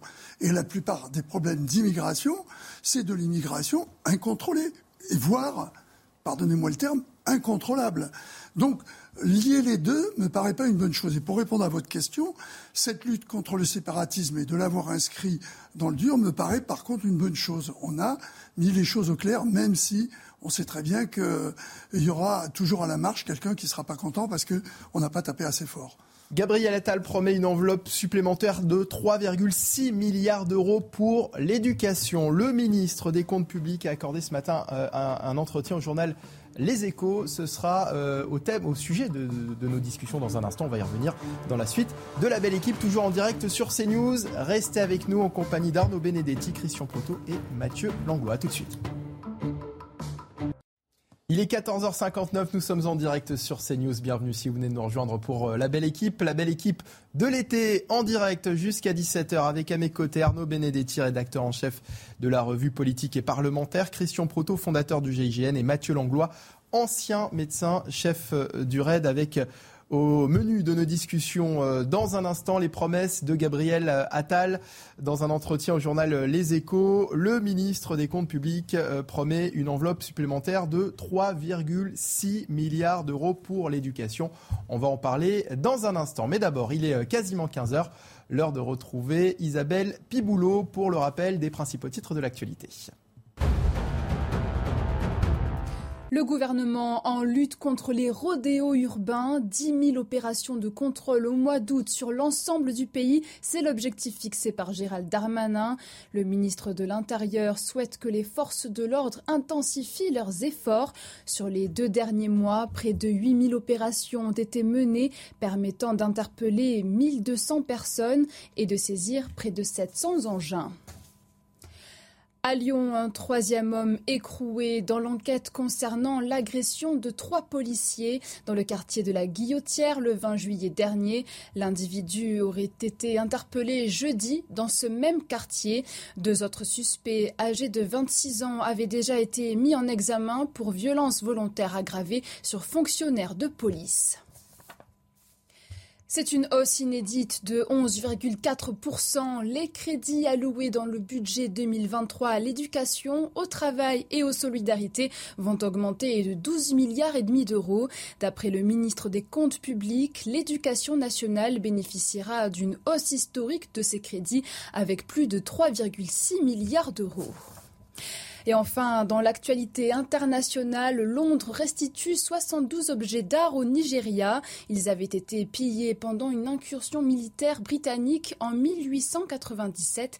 Cette restitution avait été demandée en janvier par la Commission nationale des musées et monuments du Nigeria. Merci Isabelle. À tout à l'heure pour un nouveau point sur l'actualité. C'est une hausse inédite des crédits euh, du budget pour l'éducation, le travail et les solidarités euh, qui vient d'être euh, annoncée par Gabriel Attal. Le ministre des Comptes publics a accordé ce matin un entretien au journal Les Échos. Il promet notamment une enveloppe supplémentaire de 3,6 milliards d'euros pour l'éducation avec un engagement sur la hausse des salaires en début de carrière, soit 2000 euros net par mois pour un enseignant débutant. Alors avec nous, pour en parler, j'accueille Jean-Rémy Girard, qui est président national euh, du SNALC, le syndicat national des lycées, collèges, écoles et du supérieur. Bonjour Jean-Rémy Girard. Bonjour. Merci euh, d'avoir accepté l'invitation cet après-midi. Les annonces de Gabriel Attal sont-elles synonymes d'espoir pour les enseignants? Elles sont synonymes d'attente et de prudence, euh, je dirais, parce que euh, on sait très bien qu'un budget, que ce soit l'éducation nationale ou ailleurs, c'est quelque chose d'assez compliqué. Euh, on sait très bien aussi qu'il y a autre chose, hein, que cette augmentation qui est historique, c'est l'inflation, qui explique probablement en grande partie hein, ces annonces. Donc nous, on attend j'allais dire posément, de voir très exactement quelles seront les différentes cases de ce budget et ce qu'il y aura dedans. Euh, on remarquera au passage, hein, simplement en termes d'annonce, que nous, moi en tous les cas, j'ai pas très très bien compris le fait d'avoir regroupé dans une sorte de grande annonce le travail, l'éducation nationale et les solidarités pour dire regardez ça fait 12 euh, milliards. À l'arrivée, on voit que l'éducation nationale, ça fait, euh, ça fait nettement moins que ça. donc, une fois encore, il va falloir attendre de savoir exactement ce qui va se passer avec ce budget et comment il va être réparti, et éventuellement s'il y a des contrepartie euh, à une éventuelle augmentation euh, de la rémunération. Oui, parce que les 12 milliards, Jean-Rémy Girard, Emmanuel Macron les avait promis pour l'éducation. Alors, il en avait promis 6, je crois, dans la campagne électorale. Vous voyez, on, jongle avec les milliards assez facilement euh, dans les discours. 6 pour, pour la question des salaires. Euh, oui, c'est ça. 6 pour la question des salaires et probablement euh, pour d'autres choses euh, en plus. Hein. on en a besoin quand on voit, quand on voit certaines conditions de travail, quand on voit le, nombre d'élèves par classe dans beaucoup, beaucoup d'endroits. Il avait promis 12 milliards d'euros par an pour l'éducation, dont 6 milliards pour la revalorisation des salaires. On en est loin. Voilà. Oui, pour l'instant, on en est loin. Ensuite, je vous dis, c'est toujours très compliqué ce type d'annonce en disant c'est historique, c'est formidable. Je vous donne un, point de comparaison euh, qui, je pense, parlera à tout le monde. Euh, pendant le quinquennat précédent, chaque année, le ministre de l'Éducation nationale vantait l'augmentation du budget de l'éducation nationale, c'est plus 1,7 milliard, etc. Ce qui s'est passé à l'arrivée, c'est que la part de l'éducation nationale euh, dans le PIB en fait a diminué pendant le quinquennat et que la plupart des enseignants ont vu leur pouvoir d'achat diminuer pendant ce quinquennat. Donc il faut faire très attention entre cette annonce d'un chiffre brut qui fait très joli, j'allais dire, sur le papier, et de voir exactement ce qui va se passer dans le porte-monnaie de chaque enseignante et de chaque enseignant. Alors l'école va mal aujourd'hui et cette crise touche l'ensemble des secteurs de l'éducation. Ça veut dire qu'il n'y a, pas que la question des salaires hein, qui pose problème. Il n'y a pas que la question des salaires qui pose problème, ça c'est pas nouveau, je dirais. Euh, en revanche, nous au SNALC, on a interrogé nos, adhérents encore assez récemment sur leurs priorités, et la première priorité, c'est la question de la rémunération. La seconde étant celle des conditions de travail, et la troisième celle des, euh, réformes pédagogiques. Mais il se passera rien sans euh, effectivement une amélioration de la rémunération, sans un rattrapage salarial et parce qu'il faut quand même euh, là aussi le préciser au vu de ce qu'a pu dire Emmanuel Macron pendant la campagne et Papendiaï quand le SNALC l'a rencontré, il faut que ce soit sans contrepartie. Les enseignants travaillent déjà sérieusement. On voit d'ailleurs qu'il y a une crise des recrutements. Il ne s'agit pas de demander de travailler plus pour gagner plus parce que un, on n'attirera personne en faisant ça, et euh, deux, ça s'appelle pas une revalorisation, un rattrapage salarial, ça, ça s'appelle euh, ça s'appelle de l'enfumage. Donc c'est pour ça qu'il faut vraiment voir quelles seront les mesures concrètes. Est-ce qu'il y a des, des, discussions prévues à ce sujet avec le ministre Papendiaï à la rentrée? Alors, il y a effectivement euh, des discussions qui sont prévues euh, à l'automne et euh, peut-être même, nous a-t-on dit, jusqu'en début d'année civile prochaine, début 2023. une fois encore, nous, on a déjà eu hein, des discussions sous le quinquennat précédent avec Jean-Michel Blanquer. Le problème de départ toujours de ce type de discussion, c'est qu'on arrive avec une enveloppe qui est fermée, qui est bloquée, et on répartit une somme qui, euh, bah, qui fait qu'il y a quelques gagnants et pas mal de gens qui finalement n'avancent pas. Donc c'est pour ça qu'on va voir s'il y a un changement de méthode. Je dirais qu'on a des doutes, mais en même temps, on va quand même attendre euh, de voir. Il ne s'agit pas non plus, euh, plus d'enterrer quelque chose avant même que ça lui donne une chance d'avoir lieu. Mais oui, on, on, est loin quand même de ce que le SNALC revendiquait, qui est une loi de programmation pour un rattrapage des salaires sur plusieurs années qui soit programmée devant le Parlement, où l'on sache euh, ce qui va arriver les cinq ou dix prochaines années pour les personnels de l'éducation nationale. Là, on fait à chaque fois un an à la fois, et euh, à chaque année, finalement, on est assez déçu parce que ça ne, ça compense généralement pas euh, soit l'inflation, soit effectivement la surcharge de travail des collègues. Alors actuellement, nous sommes en période de vacances, mais j'imagine que vous pensez déjà euh, euh, à la rentrée. Dans, quel état d'esprit sont, les enseignants? Les enseignants sont, euh, alors sont assez fatigués assez blasés, je dirais. Ils sont sortis d'un quinquennat qui a quand même été très très compliqué, euh, y compris sur le plan de la communication. On peut quand même pas dire, je crois que tout le monde s'en est rendu compte, y compris les journalistes, euh, que le précédent ministre euh, était quelqu'un de pas facile et qu'il y avait beaucoup beaucoup de communication, mais que finalement dans nos salles de classe, dans nos écoles, dans nos établissements, euh, la situation euh, s'améliorait peu, voire euh, se dégradait. Donc je dirais que les enseignants, ils n'espèrent plus forcément grand-chose du politique. maintenant, une fois encore, voilà, on va voir. je vous le dis, il ne s'agit pas de, dire de toute façon rien de bon n'arrivera jamais. Mmh. En revanche, on l'a quand même constaté hein, sur le long terme, on va de réforme en réforme. Là, on nous a encore annoncé une énième réforme de la voie professionnelle qu'on vient juste de réformer. On va peut-être encore nous rebouger le collège euh, dont la dernière réforme date de 2016. C'est assez épuisant, euh, je crois, tout ça. Je pense qu'on aurait besoin peut-être aussi d'un peu plus de stabilité, d'un peu plus euh, de calme. Alors, on, le sait, il est difficile aujourd'hui de recruter des profs. Il y a un vrai problème de ce côté-là. Il est difficile aussi de les garder ils, seraient de plus en plus nombreux à, jeter l'éponge. Pour certains, ils ont définitivement quitté l'école début juillet. Cela, euh, on imagine qu'ils vont être difficiles à remplacer à la rentrée? Oui, il faut bien voir que même si ça demeure un chiffre euh, assez faible, euh, la part de ce que l'on appelle les départs volontaires dans l'éducation nationale augmente à peu près chaque année. c'est un phénomène de fond, je dirais, et qui euh, est encore plus marqué chez les très très jeunes enseignants, c'est-à-dire euh, chez les stagiaires, euh, qui sont huit fois plus qu'il y a dix ans à, à ne pas terminer leur année. Donc ce phénomène-là, pour l'instant, il est encore très minoritaire parce qu'il y a toujours ce côté Qu'est-ce que je vais faire si je quitte l'éducation nationale et la fonction publique? Au SNALC, nous, on organise hein, des colloques sur le terme euh, éducation nationale, faut-il partir, faut-il rester? Euh, Ce sont euh, des réunions qui attirent beaucoup, j'allais presque dire malheureusement. Il y a beaucoup, beaucoup de gens qui sont intéressés. Il n'y en a pas forcément encore beaucoup qui franchissent le pas, mais je peux vous dire qu'il y, a y a un vivier, j'allais dire, de partants potentiels qui est assez important. Mathieu Langlois, votre réaction sur l'état finalement, hein, dont, qu'on peut, l'état des lieux dont on, qu'on, peut faire sur euh, le, monde de l'éducation euh, aujourd'hui. L'éducation, c'est une des choses certainement les plus importantes dans notre pays. Est-ce qu'aujourd'hui, le gouvernement en a réellement conscience? Alors euh, déjà, j'entends aussi de la souffrance dans, ce qui a été dit. moi, j'ai envie d'être un petit peu optimiste.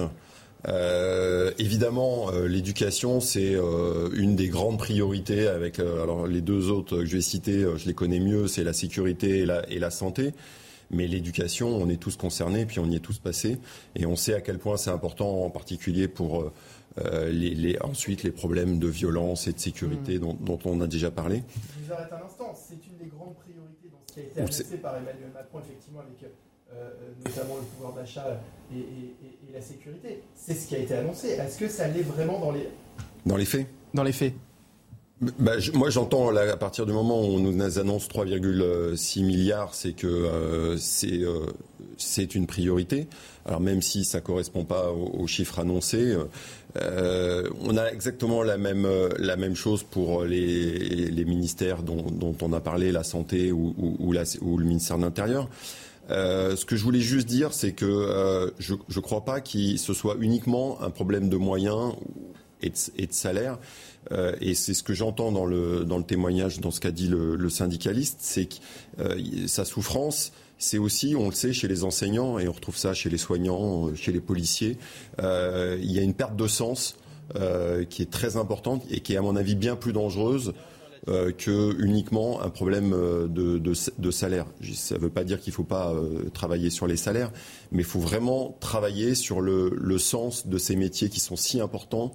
Il faut leur redonner de la valeur, il faut leur, faut leur donner confiance dans l'exercice de leur métier, il faut les valoriser. Ils, apportent énormément pour la société et ça va au-delà de, de juste d'un salaire. Jean-Rémy Girard oui, il y a quelque chose d'assez juste hein, sur la question de la perte de sens et euh, sur le parallèle qui est fait, euh, par exemple, avec, euh, avec l'hôpital, avec la santé.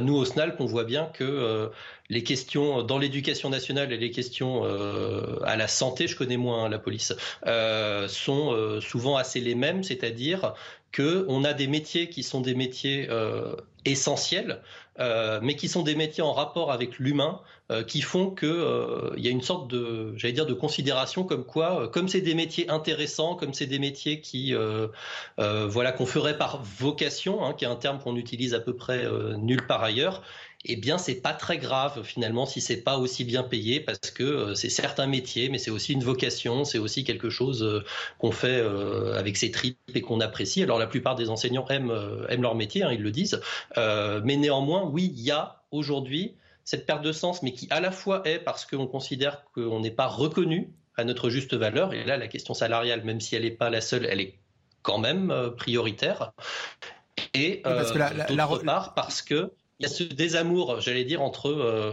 avec avec un peu la société où finalement tout le monde a un avis sur l'éducation, c'est jamais assez bien. Vous avez toujours eu un prof qui à un moment n'a pas fait ce qu'il aurait dû, etc.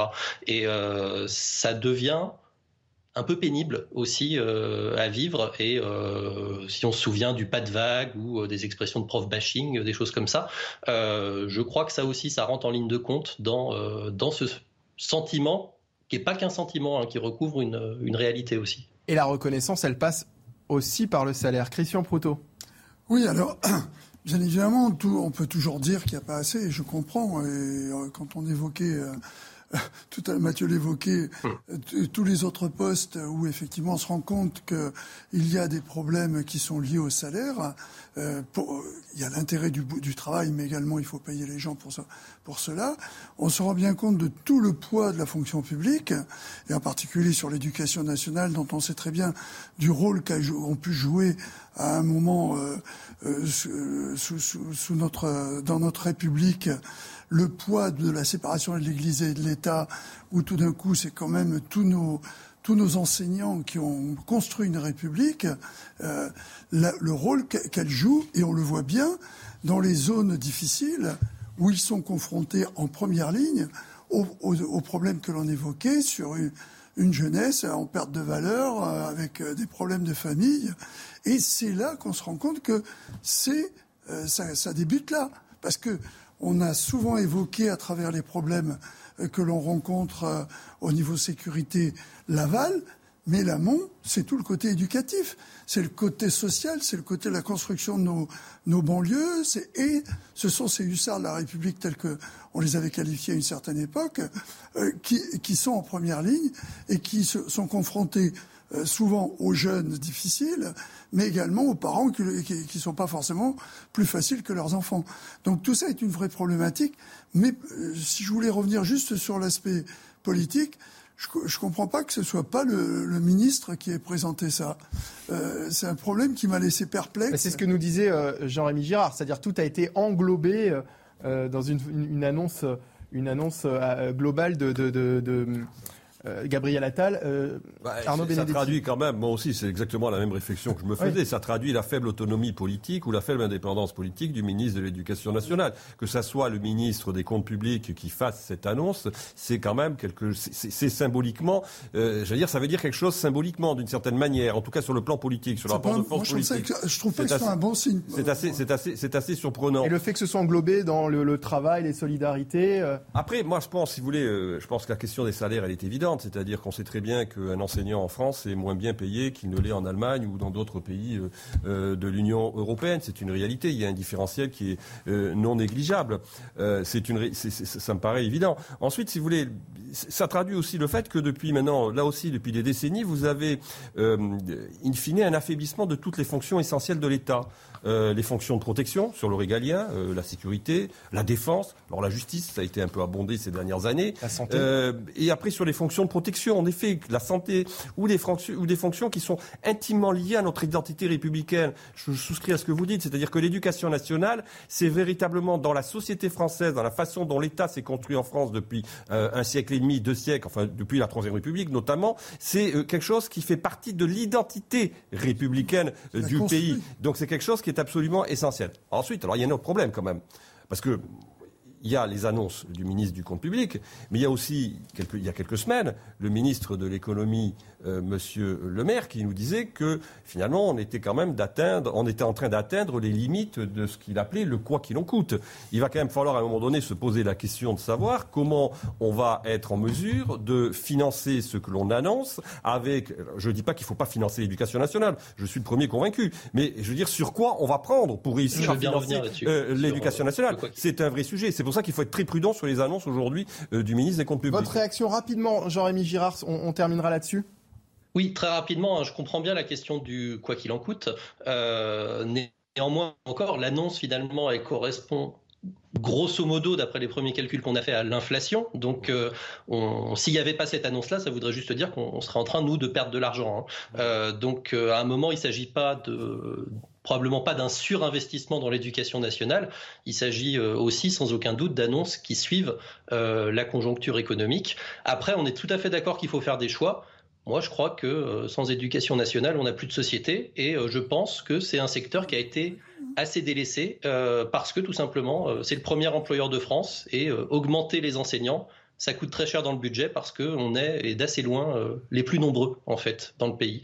et il y a un moment, il va falloir faire ce choix. Merci beaucoup Jean-Rémy Girard, président national du SNALC, syndicat national des lycées, collèges, écoles et du supérieur. Merci d'avoir été euh, avec nous. Dans le reste euh, de l'actualité, vers une nouvelle vague de chaleur et la sécheresse qui continue de battre des records hein, dans notre pays. Et, une sécheresse qui fait craindre des, pénuries d'eau. Dans le Var, toujours le, Var est toujours à sec. Les producteurs en souffrent. Dans son domaine, Pascal Lamoris cultive du vin et des olives. Ses récoltes seront inévitablement impactées par la sécheresse. Reportage de Solène Boulan avec les images de Thibaut Marcheteau. Regardez ça. C'est tout petit? Dans la main de ce vigneron, des grappes de raisin en manque d'eau. Voilà, faudrait qu'il pleuve. Depuis trois ans dans ce domaine, les vignes s'assèchent et la taille du raisin, elle, diminue, avec des conséquences inévitables sur la récolte. D'abord, il y aura moins de volume et on va monter en, alcool. Parce qu'il parce qu'il y a moins, il y a moins d'eau dans les grappes, euh, il y a plus d'alcool, elles sont, voilà, ce sont des raisins beaucoup plus mûrs, euh, donc qui, qui, qui sont plus sucrés. Et par conséquent, le sucre se transforme en alcool.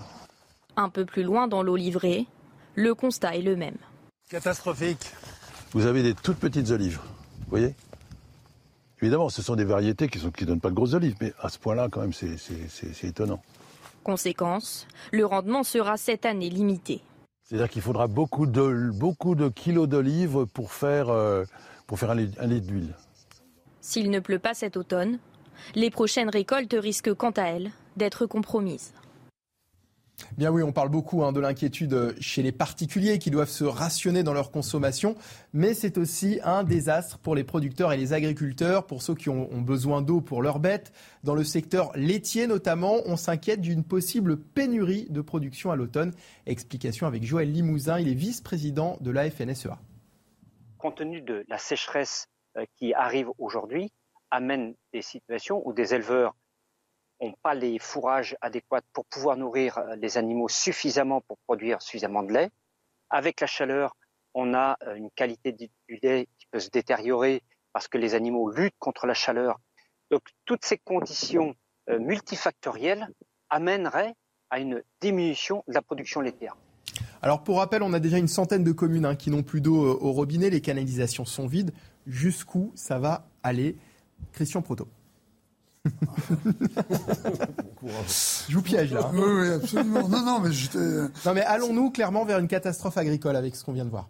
Bah, je pense qu'on aura de toute façon, à défaut de catastrophe, on aura une situation agricole difficile et, également peut-être par rapport au, au, cheptel, au, au lait. Euh, euh, on l'avait vu d'ailleurs dans d'autres sécheresses, en particulier en, en 2003, mais également en 76. Il hein. faut, faut, remonter un petit peu l'histoire. C'est pour ça quand on dit c'est la plus grande sécheresse de notre histoire. C'est Matignon qui a dit ça. Hein. Oui, mais je pense que Matignon se trompe. Pour moi, la, plus importante, ça a été 76. Ça nous a coûté un impôt, hein.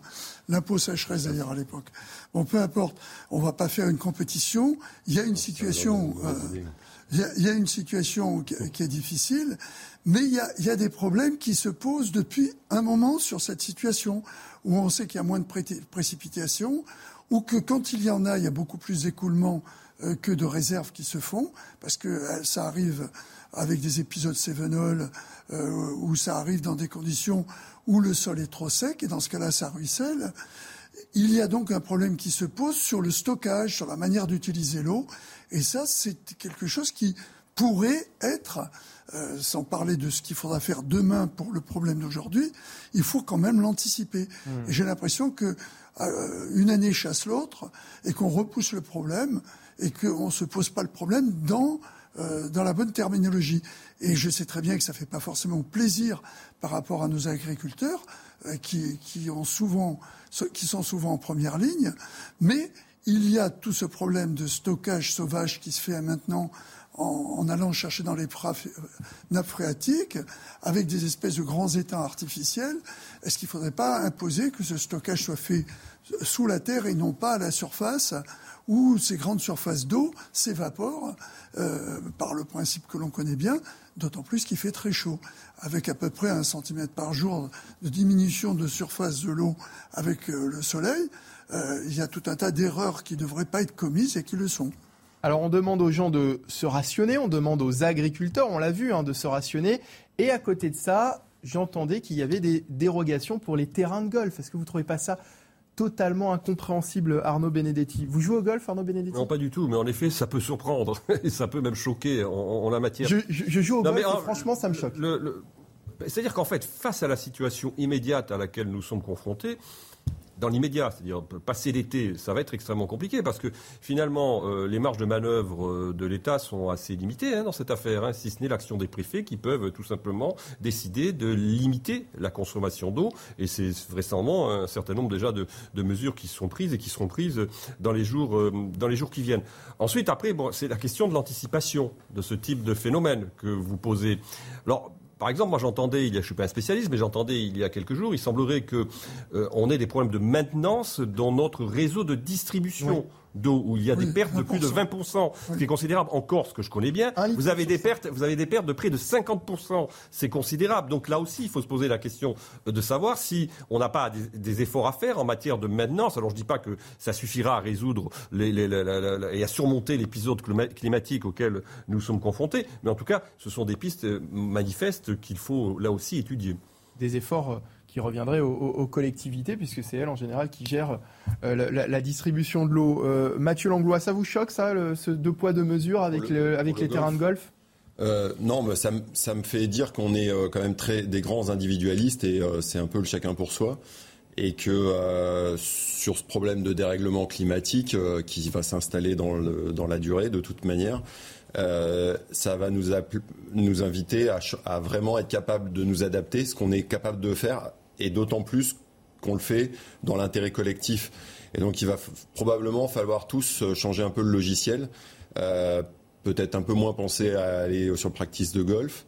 Euh... Après, est-ce qu'on est réellement capable de s'adapter? Parce que hier, Michel Chevalier nous, nous, disait justement qu'il fallait prendre exemple sur, sur d'autres pays qui, eux, étaient habitués depuis plusieurs années à ces problèmes de, de, sécheresse, notamment des pays du, du, du Moyen-Orient. Est-ce que on sait nous s'adapter Est-ce qu'on sait prendre exemple sur les autres Alors prendre exemple sur les autres euh, en France. C'est pas notre fort. Hein. Non, c'est pas notre grand point fort. Par contre, nous adapter, on sait le faire. Et parfois, évidemment, ça peut euh, les, les contraintes euh, seront de plus en plus fortes et elles nous laisseront pas forcément le, le, choix. Donc autant anticiper ce, cette mutation et le faire dans un vraiment en, en, en, ayant moins une attitude individualiste. On voit, on oppose les agriculteurs aux citoyens. Enfin, voilà, le, chaque citoyen, il a besoin de manger. Euh, donc, euh, faut, si on s'oppose les uns avec les autres, on n'y arrivera pas. Et donc, il faut, euh, si on oppose le golf, l'hiver, ça va être hmm. les, pistes de ski, comme Christian Proutot l'avait dit hier. on va jamais s'en sortir. Je vais vous remercier euh, Mathieu Langlois d'avoir été avec nous cet après-midi, ancien euh, médecin-chef euh, du RAID. Merci à, Arnaud Benedetti, rédacteur en chef de la revue politique et parlementaire. À, très bientôt à tous les deux. Christian Proto, vous restez avec moi Oui. Très bien pour la deuxième partie de la belle équipe. Dans un instant, toujours en direct sur CNews et nous reviendrons sur cette fillette de 10 ans qui se trouve toujours entre la vie et la mort après avoir été percutée par un motard vendredi soir à, à Pontoise lors d'un rodéo urbain. On en parle dans un instant avec nos invités sur News pour la suite de la belle équipe. Restez avec nous. Bienvenue sur euh, CNews, merci de nous avoir rejoints en direct pour la suite de la belle équipe, en compagnie cet après-midi de Christian Proto qui est toujours à, mes côtés, fondateur du GIGN. Euh, j'accueille euh, également William T, président du centre de réflexion Le Millénaire. Bonjour William, Bonjour. bienvenue, ça va? Vous allez bien bah, Écoutez, très bien. Jérôme Moisan également, secrétaire général adjoint unité SGP Police. Bonjour Jérôme. Bonjour. Bienvenue. On va revenir dans un instant sur euh, euh, cette fillette de 10 ans qui est toujours entre la vie et la mort après avoir été percutée par un euh, motard vendredi soir à Pontoise. on va en parler, ce sera au menu de nos discussions juste après le rappel des principaux titres de l'actualité. Il est 15h30, il est l'heure de retrouver Isabelle Piboulot. Incendie en Isère, 80 hectares ont été ravagés depuis vendredi. Le feu provoqué par la foudre est toujours en cours dans le massif de la Chartreuse. 270 pompiers sont mobilisés par mesure de précaution. 140 personnes ont été évacuées des communes de la Buisse, de Vorep et de la Sure en Chartreuse. Le préfet de l'Isère appelle à la plus grande vigilance du fait du vent et des températures élevées. Le ministre de l'Intérieur et des Outre-mer en déplacement à Marseille, Gérald Darmanin a accueilli 65 nouveaux policiers dans la ville, l'occasion de réaffirmer un engagement du président de la République. 300 fonctionnaires de police supplémentaires en deux ans. Cette promesse sera tenue, a-t-il assuré, alors que Marseille est en proie à des violences qui gangrènent certains quartiers. La centrale électrique de Gaza redémarre après une trêve fragile entre Israël et le djihad islamique. Elle avait cessé son activité samedi, faute de diesel livré par Israël, qui avait fermé les points de passage avec l'enclave palestinienne mardi. Ils ont finalement rouvert ce matin après un week-end sanglant. Selon le ministère de la Santé à Gaza, 44 Palestiniens ont été tués et 360 blessés. Merci Isabelle et à tout à l'heure. Une fillette euh, de 10 ans se trouve toujours entre la vie et la mort, hospitalisée euh, actuellement euh, à l'hôpital Necker à Paris après avoir été percutée par un motard vendredi soir à Pontoise lors d'un rodéo urbain. Un garçon de 11 ans a également été grièvement blessé.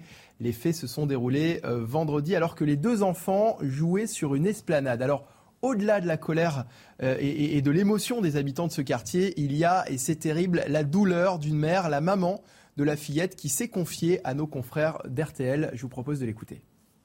J'étais à côté, on est en train de marcher, marcher, et j'ai entendu les motos qui arrivent, boum Et j'ai mis ma tête comme ça, oui, mon Dieu, mon Dieu, mon Dieu, ma fille, elle est morte, elle est morte. J'arrive pas à respirer, je commence à crier. Ma fille, elle était par terre allongée, elle, elle bouge pas, j'ai pensé qu'elle était morte. On m'a dit que et son cerveau était vraiment touché, il y a les os qui sont entrés tout au fond, et c'est fait l'opération, on, l'a mis dans coma artificiel. Souvent, le, le gène ils quittent leur, chemin, ils viennent toujours là où les enfants ils jouent pour faire des bêtises avec des motos. Ils pensent même pas avec les enfants. C'est un lien pour tous les enfants jouent. C'est pas le lien pour courir la moto. C'est pas. J'en peux plus. J'ai mal. J'en peux plus. Je voulais juste justice pour ma fille. Voilà le témoignage bouleversant de cette euh, mère, la maman de cette fillette qui est euh, toujours hospitalisée. Pour en parler avec nous, le général François Daoust, adjoint au maire de Pontoise. Bonjour. Bonjour. Euh, merci d'être avec nous euh, euh, cet après-midi. Première question, est-ce que vous avez des, nouvelles de, cette fillette? Non, nous avons les mêmes nouvelles en temps réel que vous pouvez avoir aussi par vos canaux. Hein. La fillette est plongée dans le coma artificiel. Les médecins sont très réservés quant à son pronostic vital. Et si jamais elle, avait la chance de survivre, on sait très bien que les séquelles seront très lourdes. Donc là, pour nous, c'est en tant que papa aussi et comme citoyen, c'est un choc de voir nos enfants euh, et le mépris que peuvent avoir de jeunes délinquants, parce qu'on ne peut pas appeler ça autrement, euh, pour faire les beaux, pour faire de la provocation, pour faire tout ce que vous voulez, et bien ne pas respecter euh, des zones qui sont des zones piétonnières, qui sont des zones de jeux d'enfants, uniquement pour se, jouer les matu Donc là-dessus, deux destins brisés, deux familles brisées, avec toutes les conséquences que l'on peut imaginer. On imagine que la colère et, l'émotion ne retombent pas dans votre ville? Oui, elle est là et les citoyens euh, avec lesquels nous échangeons, c'est, euh, euh, s'il vous plaît, de la sécurité, de la tranquillité et plus encore est-ce qu'on pourrait avoir la fin d'une impunité? Ils n'arrivent pas à comprendre toutes les peines qui sont des peines alternatives à l'emprisonnement, etc., à tout ce que l'on peut avoir. Et ils voient euh, un jour, deux jours après, les personnes qui ont commis des actes, et eh bien finalement euh, euh, retourner chez eux et au plus près de ces familles. Donc c'est ce sentiment d'impunité qui va là, même au-delà du sentiment d'insécurité, qui est plus qu'un qui est une réalité, hein. il ne faut pas se leurrer, eh bien là-dessus, euh, il faut que nous travaillions et que la chaîne pénale, dans son ensemble, de l'interpellation jusqu'à euh, la présentation du juge et à la condamnation, il y ait une réalité euh, de terrain et une réalité de réponse. On évoquait des chiffres hier sur ce plateau. Euh, général sur, sur le, votre département, sur le, Val d'Oise euh, en 2020. Oh non, pardon, c'était depuis, le mois d'avril. Euh, seulement 37 interpellations sur plus de 530 interventions de police dans le cadre de ces rodéos urbains dans votre département. Oui, là, bon, euh, je renvoie aux, services de police qui peuvent euh, faire ce qu'ils peuvent faire avec en fonction de leurs moyens, en fonction euh, de l'arsenal juridique. Certes, il existe. L'article L236-1 et suivant du Code de la route a bien renforcé les choses en matière depuis 2018 en matière de rodéo urbain, mais il n'y a pas que cette délinquance de rodéo. Nous avons aussi les luttes contre les points de deal. Nous avons la délinquance au quotidien, les agressions qui font le bruit de fond de 4 euh, millions de faits euh, à, l'année sur le territoire national. Donc euh, les services font ce qu'ils peuvent pour gérer les priorités en, cours. Donc s'ils sont engagés sur une affaire judiciaire bien qui prime, eh bien, il y aura un certain nombre de rodéos qui passeront en l'as, tout simplement. Donc là-dessus, c'est une réalité qui convient d'observer. Et la complexité d'intervention euh, que je comprends parfaitement et que je défends, d'intervention à froid, eh bien, fait que euh, les éléments collectés qui vont devenir des éléments de preuve euh, au fur et à mesure sont beaucoup plus compliqués qu'une euh, interpellation immédiate. Mais on ne va pas mettre en difficulté les services de police lors de leur intervention. Les piétons qui pourraient être autour qui seraient eux aussi mis en danger par une intervention en chaud. Donc l'intervention en froid est toujours beaucoup plus complexe. Alors pour en revenir à, à ce qui s'est passé à Pontoise vendredi soir, on sait que le, le, motard de, 18 ans avait d'abord euh, euh, fui, puis s'est ensuite rendu à, la police. Il a été placé en garde à vue. Est-ce que vous en savez plus aujourd'hui? Non, là-dessus, il a été présenté au juge et euh, la présentation, on va voir ce qu'il y aura derrière. Bon, la pression médiatique euh, va peut-être conduire le juge à une réponse un peu plus, ferme dans un premier temps, de placement peut-être en détention provisoire, à, voir, ou en tout cas, euh, en attendant le, procès, quelque chose de, beaucoup plus contrôlé et suivi. mais derrière, on, peut, avoir aussi élargir l'arsenal est-ce qu'on a un contrôle des, ventes euh, de ce type de, véhicules Est-ce qu'on a un suivi?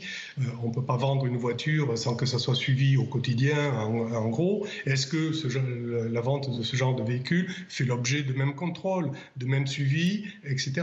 On sait que le véhicule a disparu, euh, il n'était certainement pas homologué, il n'était pas assuré. Donc derrière, on voit bien en cascade un ensemble d'infractions et de délits euh, qui euh, vont être euh, moins échappés à, la loi. Vous nous dites que le véhicule a, disparu, c'est-à-dire que le, motard s'est rendu à la police, mais le véhicule n'a pas pu être saisi. Tout à fait, avec la complicité euh, d'un ou deux camarades, d'après les, témoignages qu'il y a eu, qui vite, ils ont extrait euh, le, véhicule, euh, ils l'ont planqué dans un coin, et après, ce n'est que le lendemain que, face à la pression de la cité, qu'il est allé se rendre à la police nationale. Il est allé se rendre, mais effectivement, il n'a pas on ne sait pas ce qui est devenu, euh, ce, qui est devenu ce véhicule. Merci, euh, Général François Daoust, adjoint au maire de, Pontoise, d'avoir été euh, avec nous cet après-midi. Je vous en prie. Alors des, motards qui mettent en danger la population, qui se mettent en danger eux-mêmes hein, et qui mettent en danger leurs proches. La petite fille qui est entre la vie et la mort aurait pu être la petite sœur finalement de ce, de ce garçon. Jérôme Moisan, votre réaction?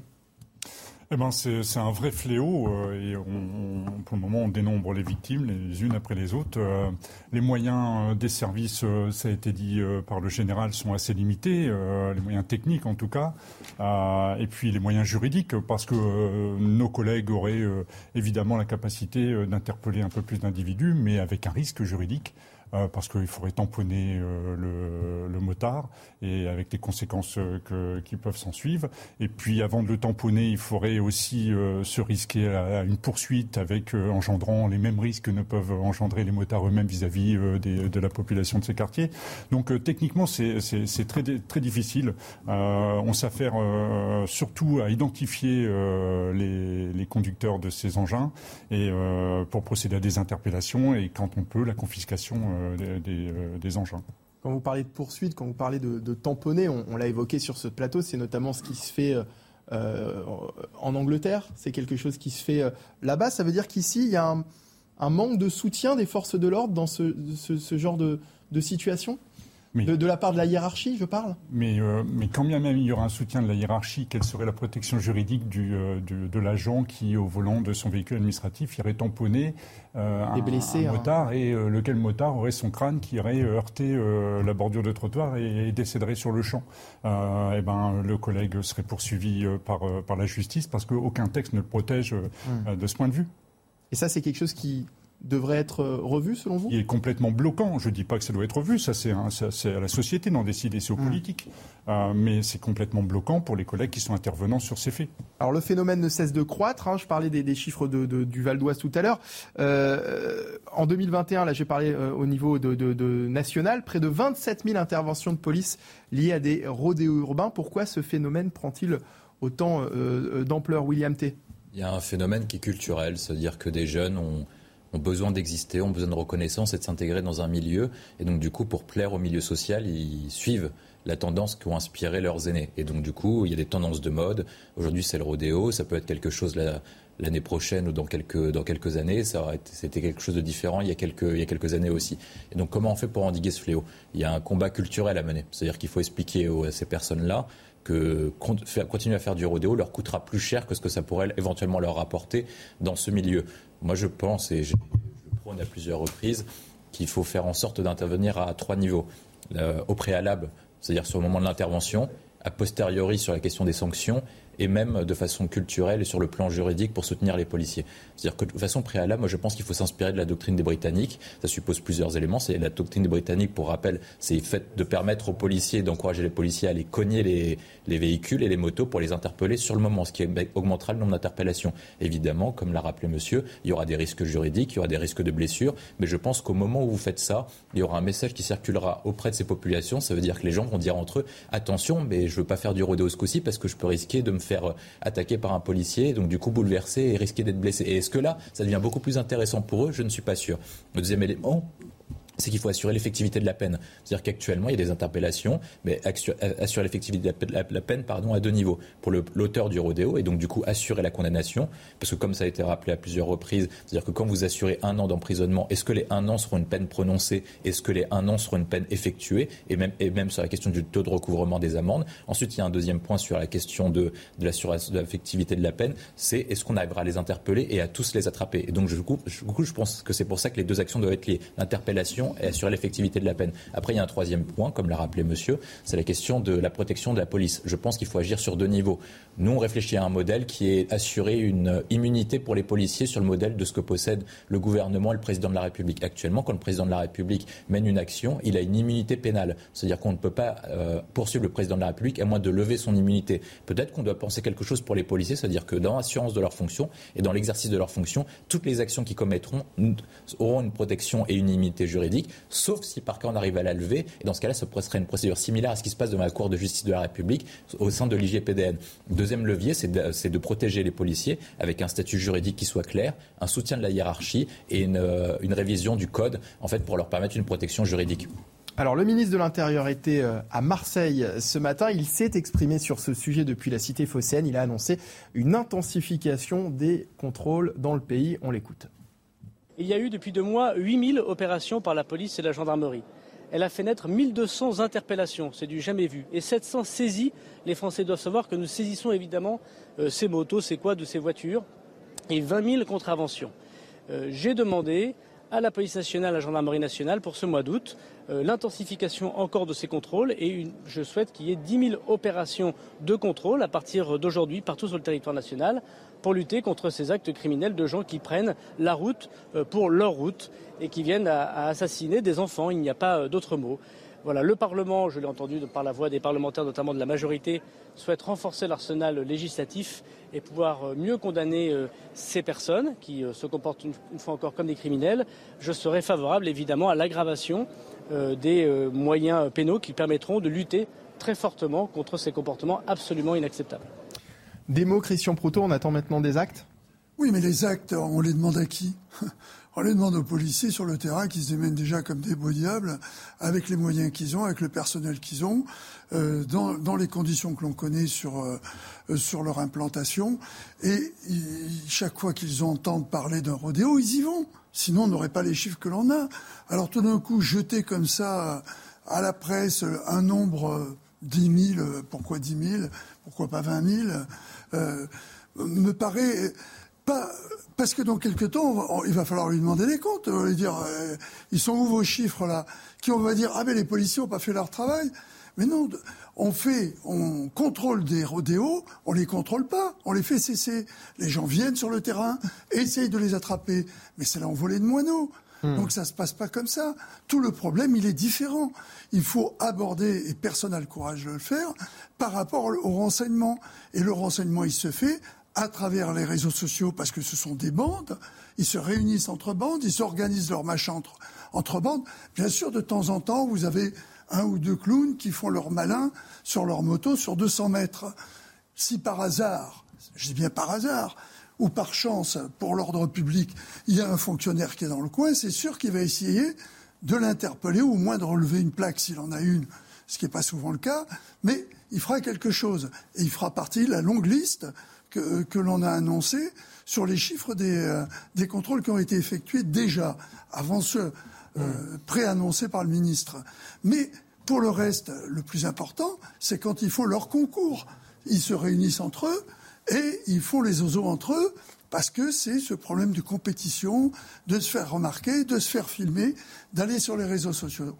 Si on ne veut pas mettre en place les drones euh, pour pouvoir, à partir du moment où on a information qu'il y a quelque chose, déjà pouvoir fixer avec des images euh, euh, le, lieu de ces rencontres, avoir à ce moment-là la ressource pour pouvoir faire des procédures, parce que il faut bien se dire que c'est pas que la faute des policiers ou même des juges.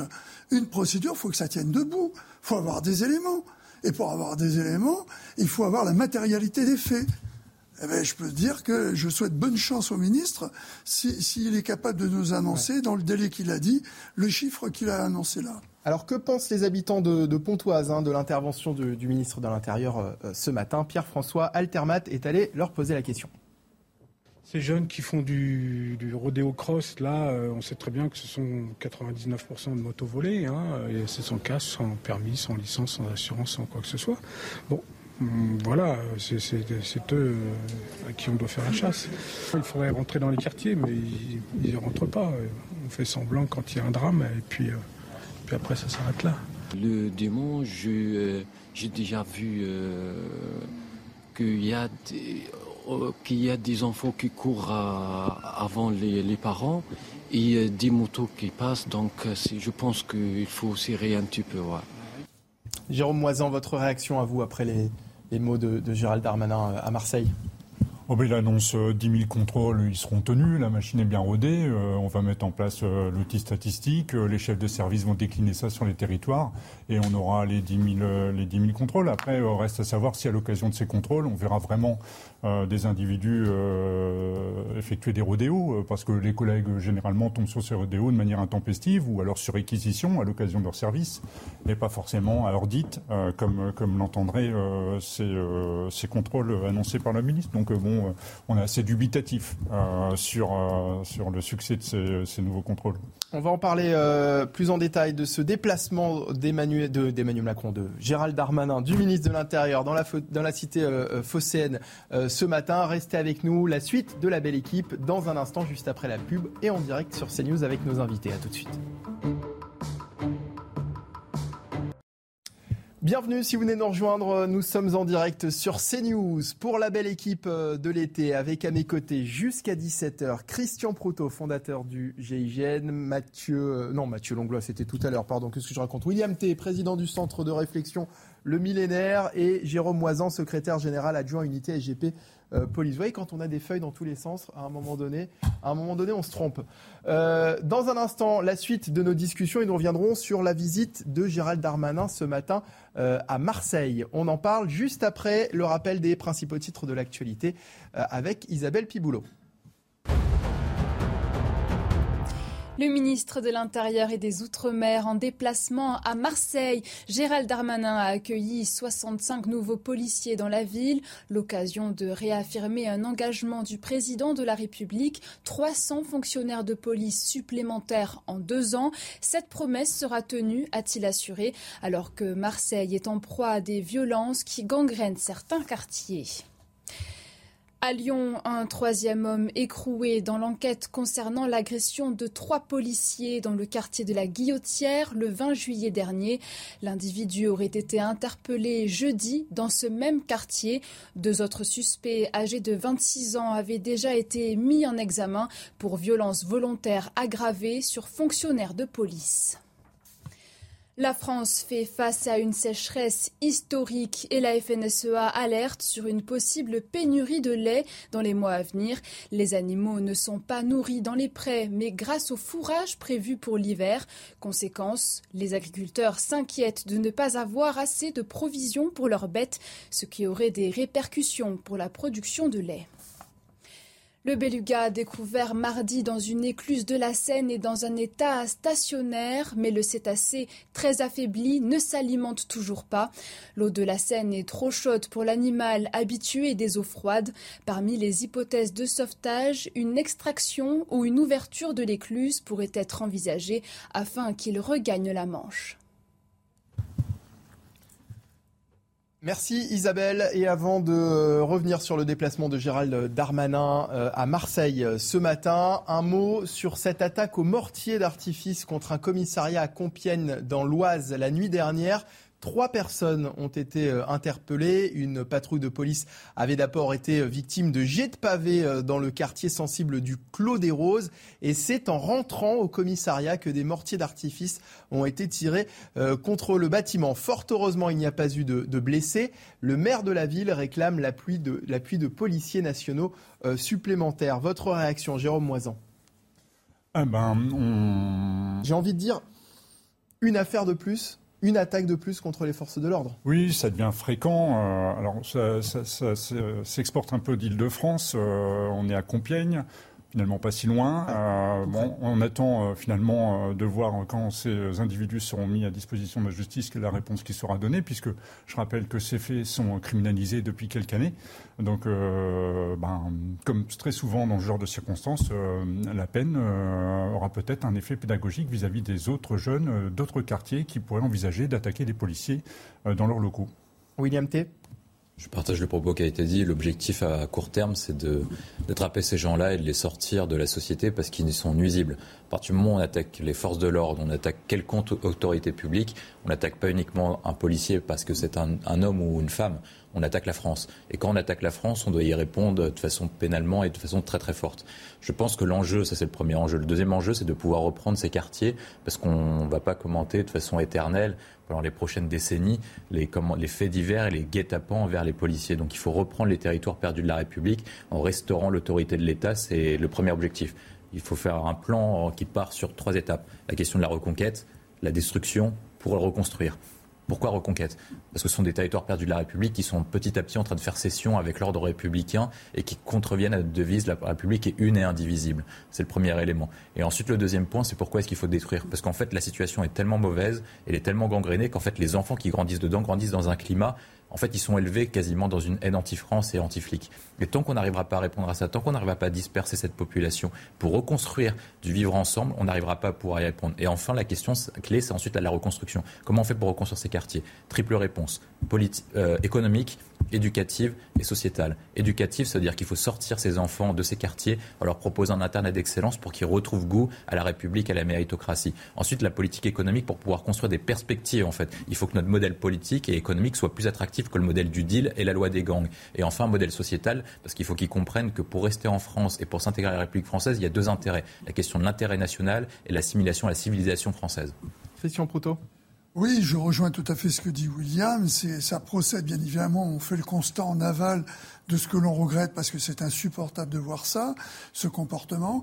On sait qu'en plus c'est le, le fait de minorités qui auraient tendance plutôt à augmenter, comme minorité en nombre, je veux dire, mais euh, c'est désastreux par rapport aux gens qui, qui, dans ces cités, qui voudraient être tranquilles, qui ne manquent qu'une chose, c'est vivre tranquillement. C'est usant pour les policiers qui se retrouvent l'objet de ces agressions, mais euh, c'est en aval le constat d'un échec qui euh, doit être pris dans son ensemble. Alors, il faut des effectifs, on le sait. On sait le temps qu'il va falloir pour, pour, les, pour les mettre en place. On sait que c'est long. Euh, on évoquait tout à l'heure ensemble tout le problème qui, qui va à travers même l'efficacité de la, police. Vous avez beau être efficace, derrière, après, il faut faire des procédures. C'est du boulot. Et pendant que vous tapez votre procédure, eh ben, vous faites plus, êtes plus sur le terrain.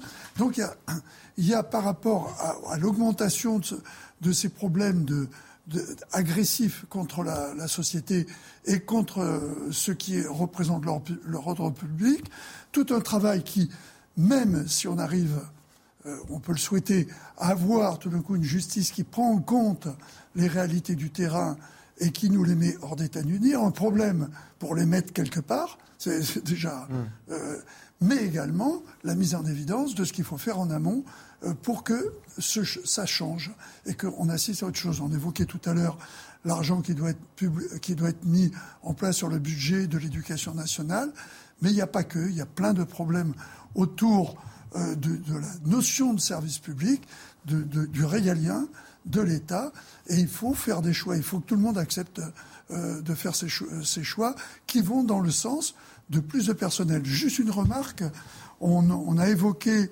euh, ces jours-ci la création de, de, policiers auxiliaires d'une réserve de police. Je me demande dans quelle mesure on ne devrait pas associer dans le, je sais que ça va faire hurler parce que tout le monde dit oui, mais c'est pas le rôle de l'éducatif euh, des policiers ou des gendarmes. S'il faudrait pas dans les obligations que l'on apporte à un moment à, cette jeunesse en, en, recherche de repères, prendre ceux qui sont les moins les moins perdus et les amener à faire des stages euh, en police ou en gendarmerie. On passe à Gérald Darmanin. Ce matin, le ministre de l'Intérieur s'est rendu à Marseille. Gérald Darmanin est venu accueillir les 65 nouveaux gardiens de la paix fraîchement sortis de l'école de police. Un déplacement symbolique dans un contexte tendu. Ces renforts supplémentaires sont, comme vous pouvez l'imaginer, les bienvenus. Ils seront destinés à soutenir la lutte contre le trafic de drogue à Marseille. On écoute Gérald Darmanin ce matin. Les promesses du président de la République de renforcer considérablement les moyens de la police nationale à Marseille sont tenus. Les 65 policiers, mesdames et messieurs les élus, que vous avez devant vous viennent compléter déjà la trentaine de policiers arrivés depuis le début d'année et les 103 de plus présents l'année dernière. Il nous faut encore 100 policiers nouveaux d'ici la fin de l'année pour atteindre les 300 policiers supplémentaires annoncés par le président de la République. Les promesses du président de la République sont tenues. Vous êtes d'accord avec ça, Jérôme Moisan? Oui, les 200 euh, sont effectifs. Euh, la centaine euh, annoncée, on verra à terme échu. Ah, par contre, le ministre évoque des effectifs supplémentaires, ce sont des effectifs nouveaux. Euh, parce qu'il y a forcément du flux euh, sortant à Marseille. C'est d'abord une, une, grande ville dans la, dans la zone sud qui arrose les petites circonscriptions de sécurité publique. Euh, donc je, je m'explique, il y a des collègues qui choisissent Marseille au départ de Paris parce que ça prend peu de temps et une fois qu'ils sont à Marseille, ils envisagent de rejoindre une circonscription plus petite dans, le, dans la PACA ou le, le Grand Sud. Et donc c'est autant d'effectifs qui disparaissent des tableaux de Marseille. Il y a évidemment aussi l'érosion liée à la retraite et d'autres départs. Donc, euh, on a la garantie que 200 sont arrivés. On nous promet 100 qui, euh, qui arriveront. Mais euh, moi, je suis bien incapable de vous dire qu'à l'issue de ces 300 nouvellement affectés, on aura augmenté de 300 effectifs le nombre de fonctionnaires de Marseille. Parce que là, quand on voit les, 65, 65 nouveaux policiers, ça ne veut pas dire que ce sont 65 policiers supplémentaires. C'est bien ce que je vous explique, oui. William T. Je pense qu'il est important de joindre les paroles aux actes parce qu'on a une grande défiance à l'égard des pouvoirs politiques et des pouvoirs publics. Et donc lorsqu'un président de la République fait une annonce, il faut que cette annonce soit suivie des faits. Seulement la difficulté qu'on rencontre ces derniers temps avec l'apparition notamment du quinquennat, c'est qu'on réagit sur une politique de l'émotion plutôt que réfléchir à une politique au temps long. C'est-à-dire qu'Emmanuel Macron évidemment a annoncé des mesures de sécurité à l'époque sur Marseille parce que Marseille était victime de violences récurrentes, notamment dans les quartiers nord et même ça s'étendait au-delà des quartiers nord. Mais est-ce que les annonces supplémentaires d'Emmanuel Macron permettront de résoudre la situation à Marseille à long terme. Est-ce qu'en fait notre politique globale sur la question de Marseille permet en fait d'endiguer la question de la criminalité? Et je pense que plutôt ce que, ce que les policiers, même ce que les Français et les Marseillais attendent, plutôt que des annonces supplémentaires qui réagissent sous le choc de l'émotion, c'est de réfléchir après si cette annonce sont suivies des faits en matière de chiffres, en matière de concret. Est-ce que ça a fonctionné sur le premier point? Est-ce qu'on a réfléchi à l'évolution de la zone dans les dix prochaines années? Parce que notamment Emmanuel Macron permet en fait d'endiguer la sécurité à court terme. Évidemment, les effectifs de policiers supplémentaires vont permettre de quadriller une plus large zone à Marseille. Mais est-ce que le nombre de policiers par rapport à la zone de Marseille ou même la zone plus large est suffisant en global pour assurer la sécurité? Premier élément. Le deuxième point, c'est est-ce que les, policiers supplémentaires pourront reprendre effectivement le contrôle des quartiers nord et endiguer la violence sur les quartiers nord? Je pense que c'est ces questions-là qui se posent. Et si on ne veut pas euh, continuer à alimenter la défiance à l'égard des pouvoirs politiques et des pouvoirs publics, parce qu'en fait le pouvoir politique va dire oui mais nous on a annoncé des policiers supplémentaires et effectivement si par qu'il n'y a pas de bonne situation, c'est que les policiers n'ont pas fait leur travail. Mais c'est absolument pas vrai. Les policiers ont besoin de consignes claires et d'une politique claire pour pouvoir arrêter la criminalité et la délinquance à Marseille. Alors on va voir ce que les Français attendent, William T. À ce jour, un peu plus de la moitié des effectifs promis ont été déployés. Les forces de l'ordre réclament plus de moyens de la part de l'État et ils ne sont pas les seuls. Les habitants de ces quartiers, eux aussi, attendent une réponse plus forte de l'État. Reportage de Fabrice Elsner, Sandra Chiombo et Valérie Labonne. C'est accompagné d'un policier que nous entrons dans les cités nord de Marseille. Dans ces quartiers, le trafic de drogue nourrit une économie parallèle qui génère des conflits sanglants pour récupérer certains points de deal. Nous avons eu il y a un an, jour pour jour, dans cette cité même, euh, un double règlement de compte à la Kalachnikov. Ce trafic, qui a des ramifications jusqu'en Colombie, génère plusieurs dizaines de milliers d'euros par jour. Des sommes astronomiques pour lesquelles les trafiquants sont prêts à toutes les violences. Pour les forces de l'ordre qui tentent d'en venir à bout, l'arrivée de nouveaux effectifs promis par le ministre de l'Intérieur sont les bienvenus, mais ne sont pas suffisants. Effectivement, la visite d'Armanin, c'est qu'il continue à respecter les promesses qu'il a tenues pour l'instant. Et la seconde chose, c'est de résoudre enfin, si je puis dire, euh, le problème de la vidéoprotection à Marseille. Aujourd'hui, nous n'avons pas euh, aujourd'hui de véritables moyens euh, de, pouvoir exploiter ces systèmes effectivement de, de, vidéosurveillance, de vidéoprotection. Amine Kessassi a passé son enfance dans le quartier de Frévalon. Son frère a été assassiné en décembre 2020 dans un règlement de compte. Il se bat depuis pour améliorer les conditions de vie dans les quartiers. Si on veut justement retrouver cette autorité dans, les quartiers, si on veut justement retrouver la sécurité dans les quartiers, ben, il faut que la République elle, refasse son job. Il faut que la République elle revienne dans nos quartiers en apportant du service public, en apportant du social et en apportant surtout une police de proximité. Comme la plupart des habitants de ces cités populaires, il se sent dépossédé de son quartier et ne veut plus qu'il soit abandonné par les autorités. Gérald Darmanin avait parlé lors de son déplacement à Lyon du niveau d'acceptation des Français. Il est aujourd'hui tombé au ras des pâquerettes. Les habitants de ces quartiers n'en peuvent plus, que ce soit la Guillotière à Lyon ou ici à Marseille dans les quartiers nord.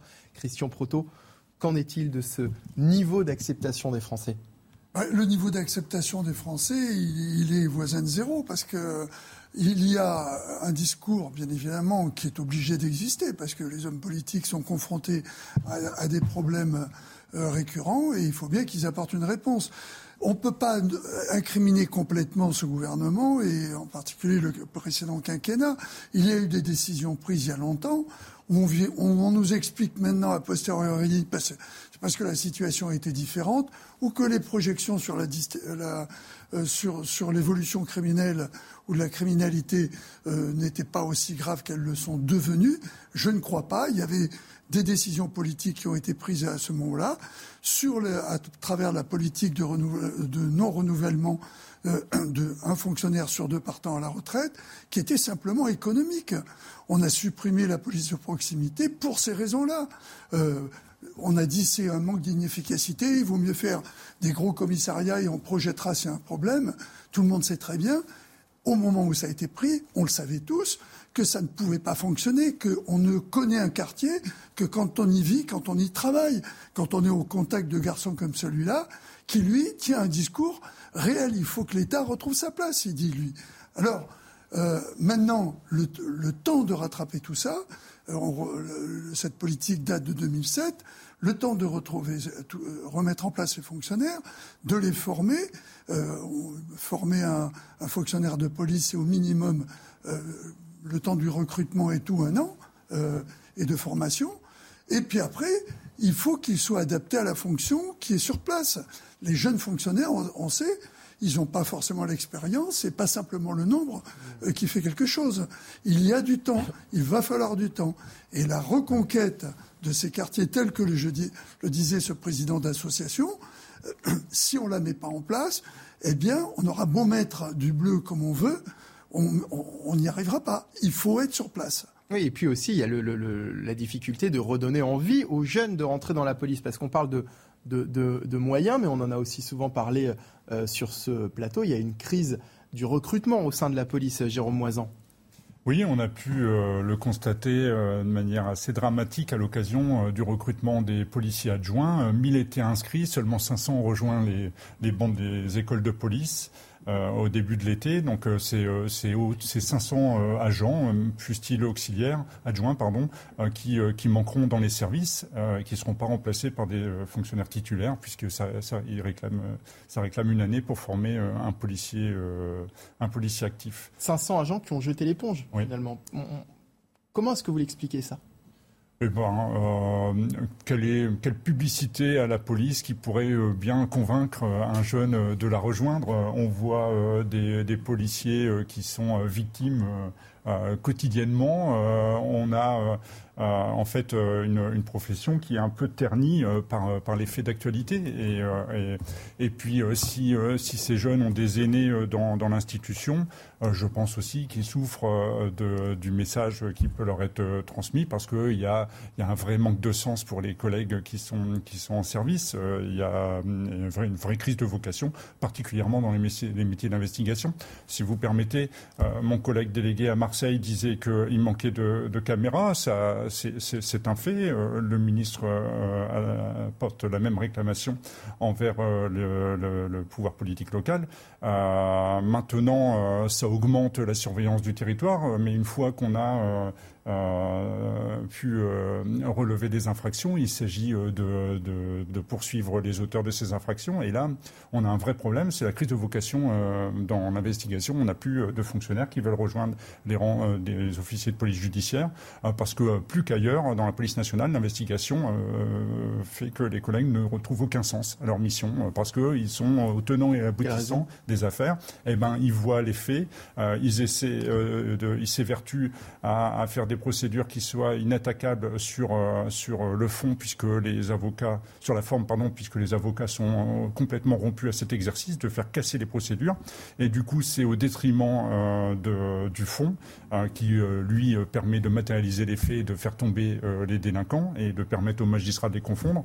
Et, et au bout du bout, eh ben, une, une justice qui ne prononce pas forcément les peines attendues, des peines prononcées qui ne sont pas forcément effectives euh, comme on a pu le dire précédemment. Et tout ça mis bout à bout fait qu'on a des collègues qui, euh, qui ne voient plus le sens euh, à leur action quotidienne.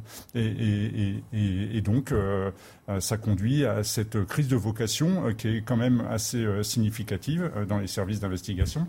Il y a un fossé qui s'est creusé entre justice et police judiciaire, clairement, si j'entends vos propos. Alors, euh, pour euh, préciser mon propos, on peut euh, exprimer les choses de cette manière-là. Ça ne veut pas dire qu'il y a un fossé qui s'est creusé entre policiers et magistrats. Non, tous les cas, on a tout simplement une justice qui dysfonctionne aussi, qui manque clairement de moyens, et notamment dans, qui manque de, de places de prison. on a des magistrats qui prennent des décisions avec un compteur sous les yeux et qui souvent sont empêchés de pouvoir prononcer une peine de prison parce qu'on a déjà une surpopulation de ces prisons on a aussi une politique pénale euh, qui, qui euh, met tout en œuvre pour détourner euh, les décisions de justice d'une peine d'emprisonnement. Et, tous ces effets mis bout à bout conduisent au constat qu'on fait ensemble aujourd'hui. Et, ce que j'entends, c'est qu'on a deux institutions qui devraient travailler main dans la main et qui ne, le font pas. en tous les cas, pas comme elles, devraient le faire au, quotidien. Ben, en tout cas, les deux institutions conjuguées n'amènent pas l'efficacité qu'on a en droit d'attendre. On, attend. William T. Il y a deux sujets. Je vais répondre à la fois sur cette question-là et également à, Christian Proto sur la question de la baisse des effectifs. Je pense qu'il y a des questions matérielles et des questions immatérielles sur la question de pourquoi est-ce qu'on n'arrive pas à recruter des policiers. Les salaires sont trop bas et les conditions matérielles de travail sont plutôt mauvaises. Vous me confirmerez, c'est-à-dire que les commissariats sont vécustes, les véhicules ne sont pas forcément mis à jour, même s'il y a eu des rattrapages qui a été fait sur la question de l'investissement, mais toutes les conditions... Ça, ça s'est arrangé quand même ça s'est arrangé, mais c'est toujours pas optimal. C'est-à-dire que quand vous prenez un jeune, aujourd'hui, il a le choix. Admettons, parce qu'en plus, on a eu une, hausse du niveau, donc il y a beaucoup plus de gens qui font un, bac plus 5 qui a une trentaine, quarantaine d'années. Et donc, du coup, ces gens-là, vous leur proposez de faire un métier consultant dans un bureau tranquille ou d'aller d'être policier. Je vais arriver sur la question immatérielle. Évidemment, qu'est-ce qu'ils choisissent? La sécurité et le confort parce que surtout ils ont un avantage financier, ils ont un confort. Et je vais arriver sur la question immatérielle, c'est la question de la quête de sens. Aujourd'hui, vous devenez policier pour vous engager au service de l'État, pour faire respecter l'ordre républicain, parce que vous croyez à l'uniforme et vous pensez que votre boulot a un job. Parce qu'évidemment, vous êtes moins bien payé que dans le secteur privé, et donc du coup, vous compensez cet écart de salaire sur la question de l'engagement et du motif. Mais aujourd'hui, comme l'a rappelé monsieur sur la question de l'engagement, Si vous menez des procédures et que vous arrêtez des délinquants, et qu'au bout d'un moment, au bout d'un an et au bout de deux ans, vous voyez des personnes qui sont relâchées le lendemain ou qui subissent uniquement des rappels à la loi, est-ce que vous continuez à conserver confiance sur la question de votre engagement? Est-ce que votre métier a encore du sens à long terme? Je pense que c'est ça la question qui est posée à long terme sur l'avenir des policiers, parce qu'effectivement, on a du mal à recoter, et en plus, je ne sais pas si vous pouvez me confirmer ça, mais il y a des jeunes qui rentrent et puis après qui arrêtent au bout de quelques années parce que c'est de plus en plus compliqué. Et si vous prenez tous ces éléments en cause, c'est normal. Moisan nous disait, c'était même pire. Il nous dit qu'il y a des jeunes qui s'inscrivent et qui ne vont pas euh, et qui ne vont pas au bout. Mais si vous prenez tous ces éléments-là, et puis en plus notre politique n'est plus efficace, on n'a pas de coordination entre ministère de l'Intérieur et ministère de la Justice parce qu'à peu près depuis une dizaine d'années, on vit sous un couple auquel on met un ministère régalien de droite pour faire des annonces sur la forme à l'instant présent, et puis un ministère de la Justice qui doit agir au temps long, qui est plutôt de gauche. C'était à l'époque les couples Valls-Taubira, et aujourd'hui Gérald Darmanin, Éric Dupont-Moretti. Comme ils poursuivent pas le même objectif, et eh ben forcément il y a un dysfonctionnement entre la police et la justice. Et qu'importe si les policiers et les magistrats s'entendent bien, les policiers et les magistrats doivent suivre des consignes de la part du ministre. Et si vous n'avez pas de politique qui est claire et qui va dans le même sens, vous n'y arrivez pas à mener. Parce que de toute façon, les policiers vont arrêter un délinquant. Ensuite, les circulaires du ministère de la Justice font en sorte de désengorger les prisons pour privilégier les peines, ce qu'on appelle les peines alternatives aux prisons. Et tout ce qui est rappel à la loi, etc., pour, pour réinsérer les personnes dans la société. Ils, ils oublient quels sont les principes de la prison et pourquoi est-ce qu'on a mis en place la prison. Si on a mis en place la prison, c'est parce qu'on considère que des délinquants sont nuisibles à la société. Et quand vous avez des personnes nuisibles à la société, vous les retirez de la société pour éviter d'avoir des dommages supplémentaires. Et une fois que vous avez des personnes retirées sur la société, petit à petit, vous désengorgez ce qu'on appelle le stock de délinquants et petit à petit, les chiffres de la délinquance continuent à baisser. Mais nous, on ne fait absolument pas ça. Nous, on prend une personne, les policiers l'arrêtent, la justice dit ah bah pour la réinsérer cette personne-là, comme elle est jeune, et eh ben, on fait uniquement un rappel à la loi ou des peines qui sont très courtes et donc il n'y a pas de peine effective de prison. Donc il est relâché et donc les policiers se battent toujours contre les mêmes personnes. Et si en plus vous avez des personnes qui suivent le même chemin qu'eux, petit à petit le nombre de criminels augmente en France. Ça c'est pour le premier élément. Ensuite après je vais répondre à Christian sur la question des, moyens publics. Je pense qu'il n'y a pas qu'une question de moyens, euh, Christian, sur la question de, de, il, y a, deux questions. Parce qu'en fait quand on prend la... des moyens humains. Hein. Des moyens humains. Quand on prend l'État régalien du général de Gaulle dans les années 30 et qu'on prend l'État aujourd'hui d'Emmanuel Macron, à l'époque du général de Gaulle on dépensait que 35% de la richesse nationale en dépenses publiques. Pourtant, à l'époque du général de Gaulle, on n'avait pas une telle criminalité, on n'avait pas des territoires perdus de la République. À l'époque d'Emmanuel Macron en 2022, on dépense 62,5% de dépenses publiques par rapport à la richesse produite. Et pourtant, on a de moins en moins de services publics, les policiers sont de moins bien payés, en tout cas leur niveau de vie a plutôt baissé, et les conditions matérielles sont de plus en plus mauvaises. Je pense que ce qui doit jouer, ce qui a joué notamment, c'est la question de la répartition des moyens. C'est qu'on a privilégié l'État social et les dépenses sociales, les dépenses environnementales qui n'ont servi à rien et qui en tout cas n'étaient pas dans l'intérêt national, plutôt que mettre le paquet sur l'État régalien. Parce que quand on prend, quand on arrive à 65% de dépenses publiques et qu'on a des problèmes dans la justice, dans la police, c'est que l'État a mal fait son job et que l'État a mal réorienté les dépenses vers ce qui est nécessaire. Et l'objectif, c'est de mettre des priorités dans un État et dans un pacte social, comme le disait Rousseau à partir du contrat social, c'est que les individus se mettent ensemble pour assurer la première des libertés qui est la sécurité. Tant qu'on n'arrivera pas à faire ça, l'État sera défaillant. Et maintenant, Christian va, répondre. Là, vous avez répondu à ce que Christian avait dit il y a 10 minutes. Là, Christian va répondre à ce que vous avez dit. On fait l'émission dans le désordre euh, aujourd'hui. euh, ce que je voudrais que vous réagissiez à ce qu'a dit euh, William tout à l'heure. Est-ce que finalement le problème, c'est pas aussi que euh, le ministre de l'Intérieur et le ministre de, la Justice, que Gérald Darmanin et Éric Dupont-Moretti ne vont pas dans la même direction?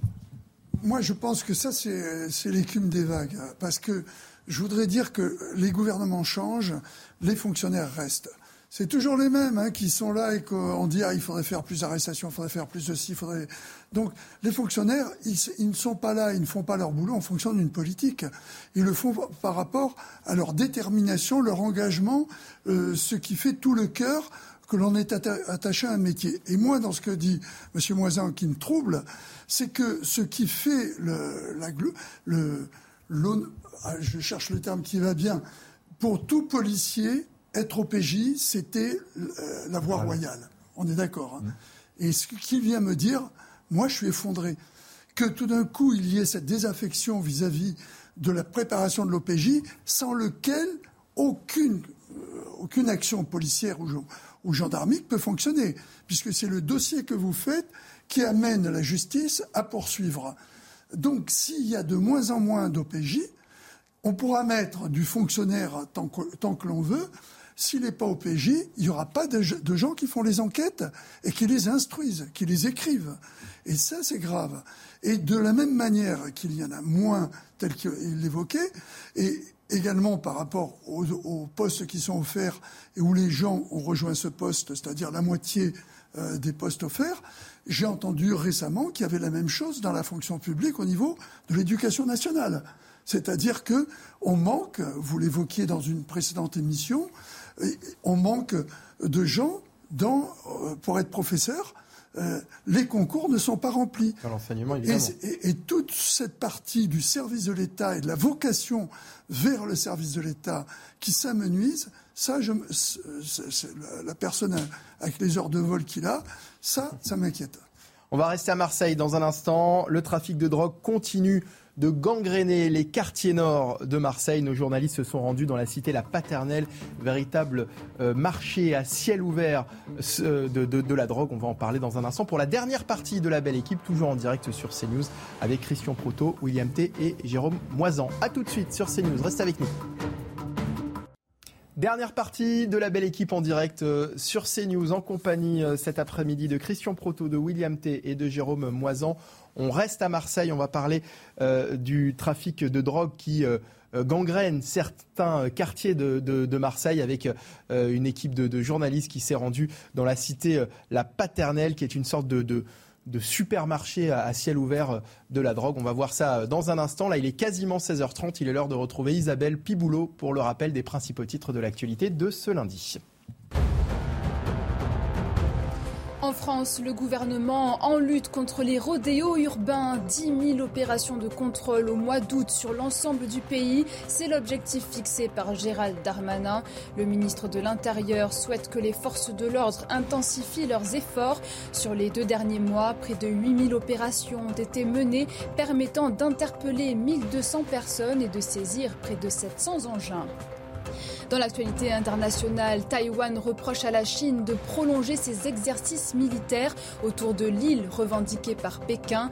Il devait s'arrêter hier, mais les appels des Occidentaux et du Japon sont restés vains. La Chine a lancé ses manœuvres jeudi pour répliquer à la visite de Nancy Pelosi à Taipei. La présence de la présidente de la Chambre des représentants des États-Unis avait été perçue comme une provocation. L'Ukraine appelle à la création d'une zone démilitarisée sur le site de la centrale nucléaire de Zaporizhia. Il s'agit de la plus grande centrale du pays tombée aux mains des Russes et bombardée à deux reprises. Depuis vendredi, Kiev et Moscou s'accusent mutuellement des frappes, des attaques que le secrétaire général de l'ONU qualifie de suicidaires. Merci Isabelle. À Marseille, le trafic de drogue continue de gangréner les quartiers nord. Nos journalistes se sont rendus dans la cité La Paternelle euh, qui concentre le plus gros du trafic de stupéfiants comme un supermarché de la drogue à ciel ouvert où le trafic se déroule sous le regard des habitants avec, vous allez le voir, de nombreuses petites mains à disposition. Fabrice Selsner, Sandra Tchombo et Valérie Labonne ont suivi une patrouille de CRS. Cette patrouille de CRS a pour objectif de freiner l'activité de ce supermarché de stupéfiants à ciel ouvert. Qu'il soit à pied ou en voiture, la route est signalée aux acheteurs avec ses balises lumineuses. Euh, le dispositif qui est mis en place le long des pylônes permet vraiment aux badauds de venir ici, de suivre le chemin, de rentrer en contact et d'être fournis dans la foulée sans avoir à descendre et en passant un minimum de temps sur site. Tout est fait pour faciliter la tâche aux acheteurs. Les tarifs sont indiqués sur les murs de la cité. Ils viennent ici, à pied, ceux-là. C'est l'alternative au drive. Ils viennent directement ici, ils sont servis à la main. Et la tarification ici, les produits en Ces CRS passent leur temps à jouer au chat et à la souris avec les choufs, des jeunes guetteurs payés par les trafiquants pour signaler la présence de la police. Après, on va partir, ils vont se réinstaller. Et sous un délai euh, très amoindri, euh, la distribution va recommencer euh, dans les mêmes, proportions. Ces petites mains du trafic acceptent de braver le danger car elles sont très bien rémunérées. Hier soir, on a trouvé un gamin à 16 ans, je crois, et 1850 euros sur lui. Hein. En fait, je pense que l'opinion publique ne se rend pas compte du volume d'argent que ça engendre. Ces guetteurs sont souvent les premières victimes des règlements de compte des gangs rivaux. On sait par contre qu'ils s'entretuent. C'est assez étonnant parce qu'avec nous, ils sont vraiment relax. On peut échanger avec eux de foot, je ne sais y a un petit, un petit jeu, c'est un petit jeu entre eux et. Quand ils se font attraper, ils font pas d'histoire. Ces jeunes sans emploi des quartiers nord et parfois d'ailleurs constituent un vivier quasi inépuisable pour les dealers. Voilà, reportage assez euh, stupéfiant dans cette cité, la paternelle à Marseille, qui est une sorte de, de, McDonald's de la drogue. Hein. Vous avez vu avec les prix affichés sur, les murs aux, yeux de tous. Ça veut dire que c'est un marché qui est aujourd'hui connu de tous et totalement euh, décomplexé. Comment de tels lieux peuvent exister quasiment librement dans notre euh, pays, euh, Jérôme Moisan? Euh, on a développé pas mal de choses, notamment sous l'autorité de Gérald Darmanin, il faut l'admettre. Euh, on a pas mal contribué à stresser des points de vente. Euh, maintenant, c'est une fois qu'on a stressé les points de vente, on n'a pas empêcher complètement euh, la vente. Euh, la preuve en est. Euh, le, premier, le premier problème, c'est, on l'évoquait tout à l'heure, c'est le chiffre d'affaires de, ce, de ce business. on a des quartiers qui sont totalement dépendants de cette économie. c'est ça la réalité des choses. Et la, la, solution, elle est sûrement pas que policière. Après, s'agissant des policiers, il n'y a que le quadrillage du terrain, la nuisance qu'on peut apporter à ce, commerce illicite euh, pour, euh, pour éviter euh, qu'ils puissent aussi librement que ça, parce que vous avez raison, c'est choquant, vendre ces produits stupéfiants. Et parce que la, police, les, CRS qu'on voit patrouiller dans le reportage, ils sont totalement impuissants en réalité. Oui, et puis ils sont de passage, ce sont des forces mobiles euh, et euh, on les envoie euh, ponctuellement dans un quartier sur un, sur un espace géographique et un espace-temps, le temps de la mission. Et puis donc ça stresse les points de vente, mais, mais dans la minute qui suit leur départ, les, les points de vente reprennent. William T. Il y a plusieurs points à voir, je pense. D'abord, il faut. Comment de tels lieux peuvent exister dans notre pays aujourd'hui? Je pense parce qu'il y a un sentiment d'impunité, et pas uniquement un sentiment, il y a une impunité généralisée. Ça veut dire qu'en fait, c'est même de la provocation, ils le savent très bien. C'est, le documentaire, le reportage est très bien fait. C'est rapporté, les policiers essayent de faire de leur mieux, mais de toute façon, ils n'ont pas les moyens d'agir. Et je pense que dessus, ce ne sera pas une réponse qui sera courte. Il euh, faut quasiment mener une guerre en fait aux gangs et aux trafiquants de drogue. Et, encore une fois, vous parlez de moyens, mais est-ce que, les moyens sont réellement mais, problème? mais justement, je vais, je vais y arriver. Je pense que c'est pas uniquement une question de moyens, c'est une question de levier et d'action diplomatique. Tout d'abord, ça veut dire qu'en fait, il faut limiter le flux et l'approvisionnement de ces trafiquants de drogue. Mais pour ça, il faut deux points c'est limiter l'arrivée et donc du coup avoir un contrôle des douanes qui soit beaucoup plus important, mais ça ne suffira pas. Deuxième point, c'est de dialoguer avec les pays et de leur dialoguer de façon très forte avec les pays fournisseurs de drogue par rapport à la France. C'est-à-dire, est-ce que, par exemple, si on prend la Colombie ou d'autres pays qui, qui amènent un nombre de drogues assez important en France, si la France mène une sanction diplomatique, économique contre ces pays en disant continuez à fournir de la drogue en France et vous serez sanctionné diplomatiquement, économiquement par la France, voire même par l'Union européenne, parce que des pays des États membres vivent le même effet que nous, bah, peut-être que ça permettra à ces pays-là déjà de contrôler les flux sortants de chez eux. Ça, c'est le premier élément. Le deuxième, le deuxième point, c'est la question policière. C'est-à-dire que les policiers viennent, mais en fait, les gens savent très bien comment ça marche, ils ont des guetteurs, et donc du coup, en fait, ce qu'ils font, c'est qu'ils arrêtent de dealer ou ils arrêtent de vendre des produits quand les policiers sont là. Peut-être que ce qu'il faut mettre en place, c'est une surveillance avec la question des caméras de vidéosurveillance, mais de toute façon, ils vont les détruire. Donc je pense que peut-être qu'il faut utiliser les drones pour avoir une surveillance en temps réel, ce qui permettrait d'utiliser les policiers, non pas de les mettre sur ce terrain-là, mais qui se concentrent davantage sur, les, sur la délinquance et sur les crimes et les affecter ailleurs. En fait, c'est-à-dire qu'on surveillerait les points de deal connus à travers des, points des, drones. Donc ça, ça, supposerait de changer la réglementation sur le plan, sur le plan législatif pour que les drones puissent en fait euh, garder des images et pour qu'on puisse prendre les personnes en état de fait et sur le, sur le fait accompli. Ce qui nous permettra ensuite d'instituer le troisième levier qui est la question judiciaire. C'est-à-dire qu'il faut mettre des peines qui soient assez fortes et assez assez dissuasives pour en fait sortir et mener un véritable, une véritable guerre dessus. C'est un peu sur le modèle de ce qu'avaient fait les États-Unis contre les différentes mafias. C'est-à-dire qu'il faut une action coordonnée et généralisée de tous les services pour limiter ces flux et pour limiter en fait ces points de trafic et pour en fait détruire complètement ces réseaux de gangs et ces réseaux de caïds.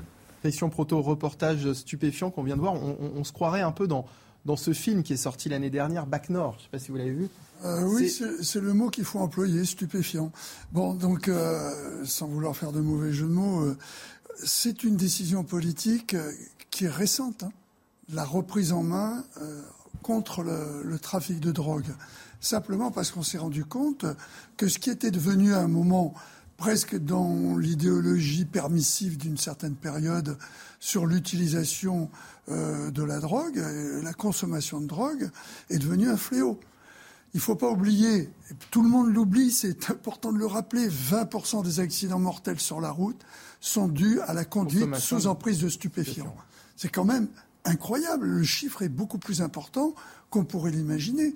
Donc le consommateur lui-même, il est en partie responsable, c'est l'offre et la demande, de la distribution. Euh, et on a remplacé les procédures, parce que c'était un problème administratif, des gens qui étaient consommateurs, par des amendes. Euh, je serais curieux de savoir combien d'amendes ont été distribuées cette année, mais à mon avis, pas tant que ça.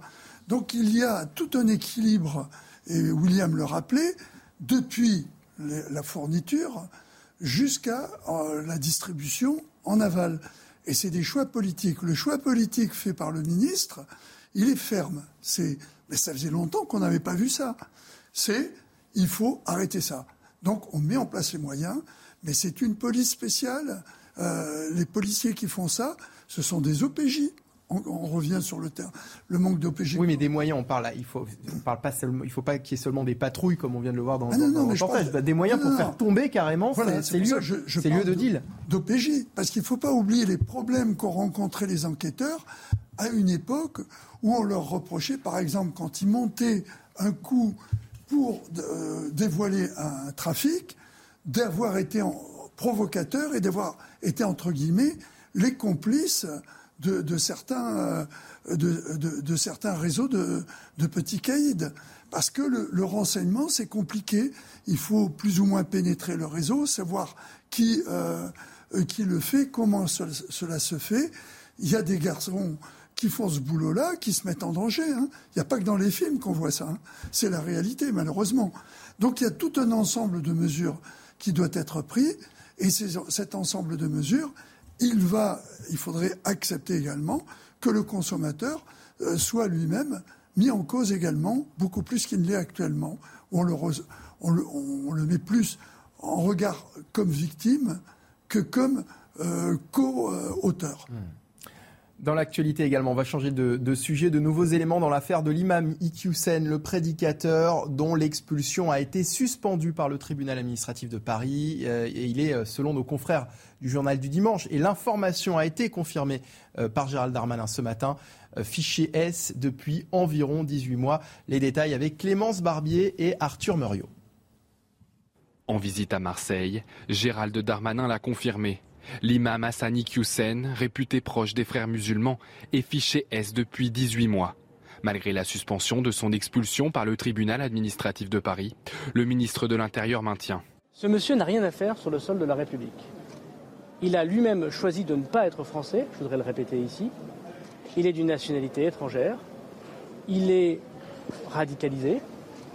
Il n'a rien à faire sur le territoire de la République. L'imam du Nord est accusé par les autorités françaises d'avoir tenu des propos antisémites, homophobes et antifemmes.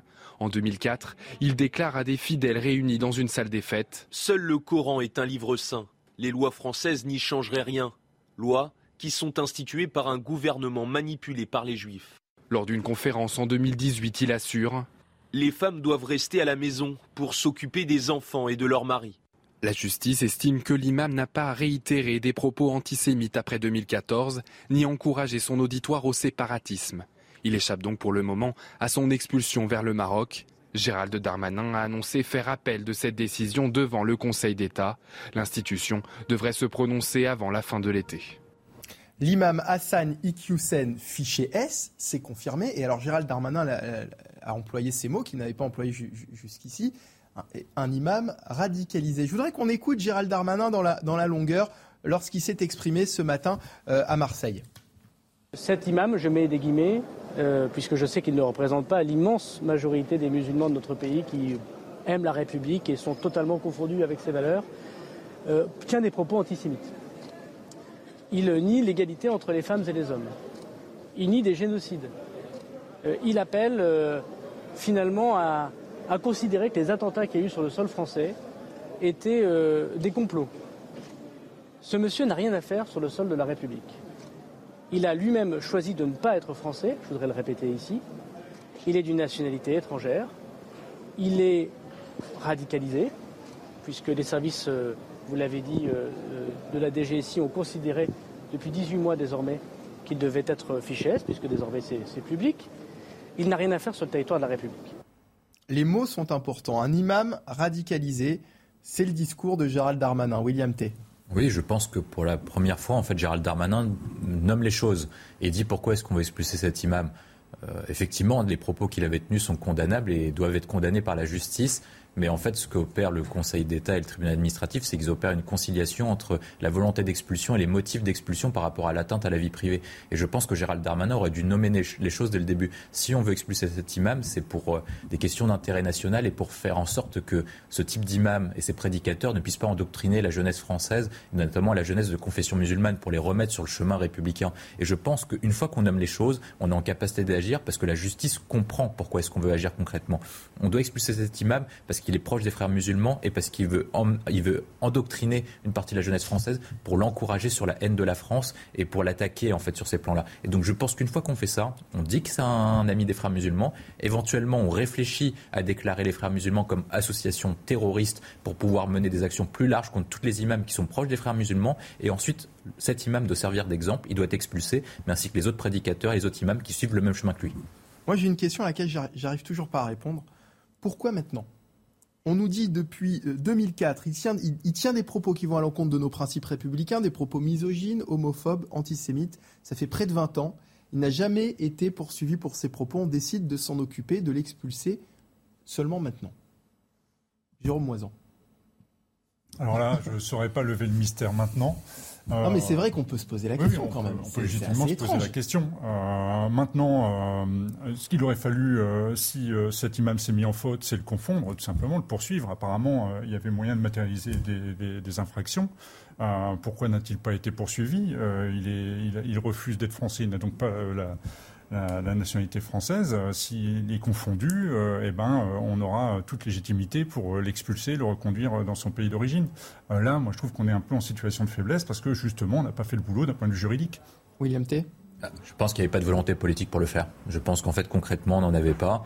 Quand on a une volonté politique très forte, on est en capacité de le faire. je prends un exemple c'est François Hollande, pourtant président socialiste, le week-end des attentats du 13 novembre 2015, a entamé 4000 ou 5000 perquisitions administratives. On a saisi des milliers d'armes, on a expulsé plusieurs imams, on a opéré des rondes coquettes qui étaient très fortes. Et suite à l'action de François Hollande lors des attentats du 13 novembre 2015, on a tenu un discours qui était très fort contre les pays du Golfe. L'Arabie saoudite, petit à petit, est en train de changer. Le Qatar est en train de changer alors qu'il menait une politique d'entrisme chez nous. Donc je pense que tout est une question de volonté politique et qu'en fait, on n'a pas voulu stigmatiser pour pas provoquer ce qu'on appelle et que les différents politiques ont eu peur d'être taxés d'islamophobie. Je pense que ce qu'ils pensent pour une partie de la classe politique, c'est la, ils ont plus peur d'être taxés d'islamophobes que de vouloir agir pour vaincre le totalitarisme islamique.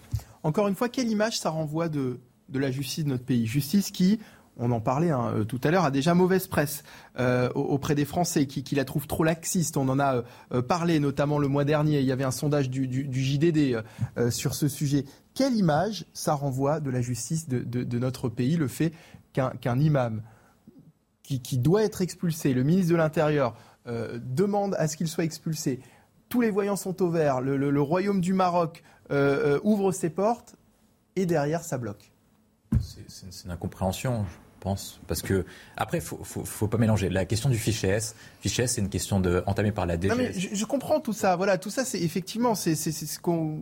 Mais il y a une question, il y a un peu de littérature aussi dans tout ça. Moi, je parle de l'image que ça renvoie pour les Français qui les nous regardent. Mais les juges, tout ce qu'ils font concrètement. Il y, a, il y a effectivement, ils ont une question d'interprétation. Ça veut dire que quand ils auraient pu donner des peines qui étaient maximales, forcément, ils ont une tendance qui est plus laxiste, en tout cas, qui est plus sur un discours de réinsertion que sur une question de répression. Et donc, du coup, ils, ils donnent des peines qui sont moins fortes que ce qu'auraient pu donner d'autres juges. Par contre, il y a une question qui est essentielle, c'est que les juges appliquent des lois que les politiques, le pouvoir exécutif et le pouvoir législatif a voté. Et donc, tant qu'on veut, tant veut pas changer les choses, tant qu'on veut pas mettre de volonté politique, que ce soit des circulaires du ministre de la Justice, si le ministre de la Justice dit l'objectif, c'est qu'à chaque fois qu'il y a un criminel ou un délinquant, il faut le foutre en prison, les juges, petit à petit, vont suivre les instructions du ministre de la Justice dans leur réflexion. Et le deuxième point, c'est que des lois ont été votées. Des lois nous ont contraints sur la question de l'expulsion. Il y a des gens qui se sont dit, c'est bien de voter, d'appliquer la l'article 8 de la Convention européenne des droits de l'homme. Des gens se sont dit, c'est bien de, de transférer une partie de notre protection des frontières et de la question des flux migratoires à l'Union européenne. Et des gens ont voté ces textes-là. Donc après, in fine, on peut dire que c'est la faute des policiers parce qu'il n'y a pas la question de la maintien de l'ordre, ou c'est la faute de la justice parce que euh, les juges n'appliquent pas des peines qui sont trop lourdes. Mais le point essentiel, c'est qu'il n'y a pas eu de volonté politique pour aller dans une direction qui était donnée. Si vous voulez agir dans une direction donnée, eh ben forcément, vous aurez des résultats. Gérald Darmanin essaye d'avoir des résultats, mais il doit rattraper 10, 20, 30 ans de faiblesse et de laxisme généralisé. Christian Proto, quelle image cette affaire envoie de la justice de notre pays et quelle image elle renverra si le Conseil d'État donne, euh, confirme la décision du tribunal administratif de Paris non, mais l'image, on le sait bien, elle est détestable. La preuve, c'est qu'on en parle à l'envie, c'est qu'on n'arrête pas de tourner autour de ça. Mais la question. ça va pas s'arranger, là. Hein. Oui, ça va pas s'arranger, et j'attends avec euh, euh, pas impatience, mais avec inquiétude la décision du Conseil d'État, qui, en l'état, si elle reprend le même mode de raisonnement que le tribunal administratif, sera amenée à confirmer la décision du tribunal administratif. Ce qui veut bien dire que ce problème que l'on se prend en pleine figure, eh bien, le, politique s'est trompé. Il ne fallait pas le présenter comme ça. Cet homme, soit il est indésirable, et le caractère indésirable est juridiquement euh, euh, permet d'expulser les gens, ce qui n'est pas le cas. C'est parce que euh, le fait d'être indésirable ne suffit, pas. Soit on construit quelque chose qui est quelque chose de juridique qui amène à dire oui, l'expulsion peut être prononcée pour telle et telle raison. Et j'en reviens à ce que disait William, il est quand même énorme d'entendre le ministre dire, et c'est repris par, euh, euh, par votre journaliste et c'est repris par tous les médias, il est proche des frères musulmans. Jusqu'à preuve du contraire, être proche des frères musulmans, même si on sait ce que représente cet organisme, euh, c'est pas en France un délit. Ah non, dans notre pays, ça pose pas de problème. William T. Mais ce qu'on peut faire dessus, c'est que si on déclare les frères musulmans comme ennemis de la France et association terroriste, il y a un article du Code civil qui permet de mettre quelqu'un ah sur la question ah de l'intelligence avec l'ennemi. Mais donc, du coup, il fallait le faire très clairement. Est-ce que le ministre de l'Intérieur ou le ministre des Affaires la ministre Non, mais ça, c'est un autre sujet. Pourquoi est-ce que la France n'a pas, décidé, n'a pas choisi de de, classer les frères musulmans comme organisation terroriste, comme c'est le cas dans, plusieurs pays, comme c'est le cas en Autriche, comme c'est le cas en Arabie Saoudite. Et c'est même dans le cas dans plusieurs pays africains et pays du Golfe. Non, la en Égypte. En Égypte Il y, a deux points, je pense, qui ont fait peur à une partie du pouvoir politique. Un, c'est la question des textes islamophobes, c'est le premier élément. Et deux, c'est que les frères musulmans, petit à petit, mené de l'entrisme et ont des relations et des relais au sein de la société française. Et donc, du coup, pour pas provoquer d'émeutes sur le plan interne ou de provoquer de polémiques, les politiques, encore une fois, se sont couchés. Et je pense que le point essentiel, c'est de nommer les choses et de dire la vérité. Il faut dire que les frères musulmans sont incompatibles avec les valeurs françaises, les valeurs de la République. Une fois qu'on déclare ça et qu'on le déclare comme une association terroriste et ennemie de la France, on prend toutes les imams qui sont en lien avec les frères musulmans et on peut entamer des procédures d'expulsion. Euh, Jérôme Moisan, un mot sur ce sujet?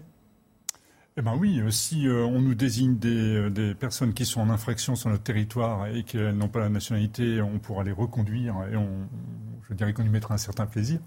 mais, mais pour le cas, c'est pour le moment, ça n'est pas le cas. donc il faut effectivement un travail politique. il faut qu'il y ait de la concorde politique aussi autour du sujet, je pense.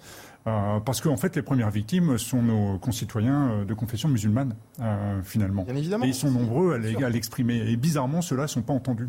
Mmh on entend, enfin, ils ne sont, pas entendus. On, a eu sur notre antenne hein, l'imam de Drancy, Hassan Chalgoumi, qui s'est exprimé aussi sur ce sujet. Bien évidemment que la communauté euh, musulmane est, la principale victime euh, de, ces, prédicateurs qui vont euh, à l'encontre de, leur mouvance. Christian Proto, et on terminera avec vous. Oui, je voudrais juste revenir sur cette décision qui aurait dû être prise depuis longtemps parce qu'on a eu des exemples autour des frères musulmans, y compris dans des conflits en France. Rappelez-vous l'affaire de la mosquée à Strasbourg euh, sur les subventions de la ville. Il y a un problème avec les frères musulmans qui tient autour de l'islamisme qui, il faut le préciser, représente la partie de, de l'islam qui a une volonté d'hégémonie politique. Donc l'islamisme politique. L'islamisme politique doit être banni en France, point. Ce serait peut-être la clé du problème, donc, selon vous, Christian Proto. Euh, je ne sais pas si ce sera la clé du problème, mais c'est une solution juridique qui permettra d'expulser tous ceux qui s'en revendiquent. Merci Christian Proto, fondateur du GIGN, d'avoir été euh, avec nous euh, cet après-midi. Merci à William T, président du Centre de réflexion Le Millénaire, et Jérôme Moisan, secrétaire général adjoint unité SGP Police. C'est déjà la fin. Oui, c'est fini. Merci à tous de nous avoir suivis. La belle équipe revient demain en direct à partir de 14h. Dans un instant, l'actualité continue sur CNews avec Punchline présenté par Elodie Huchard. À demain.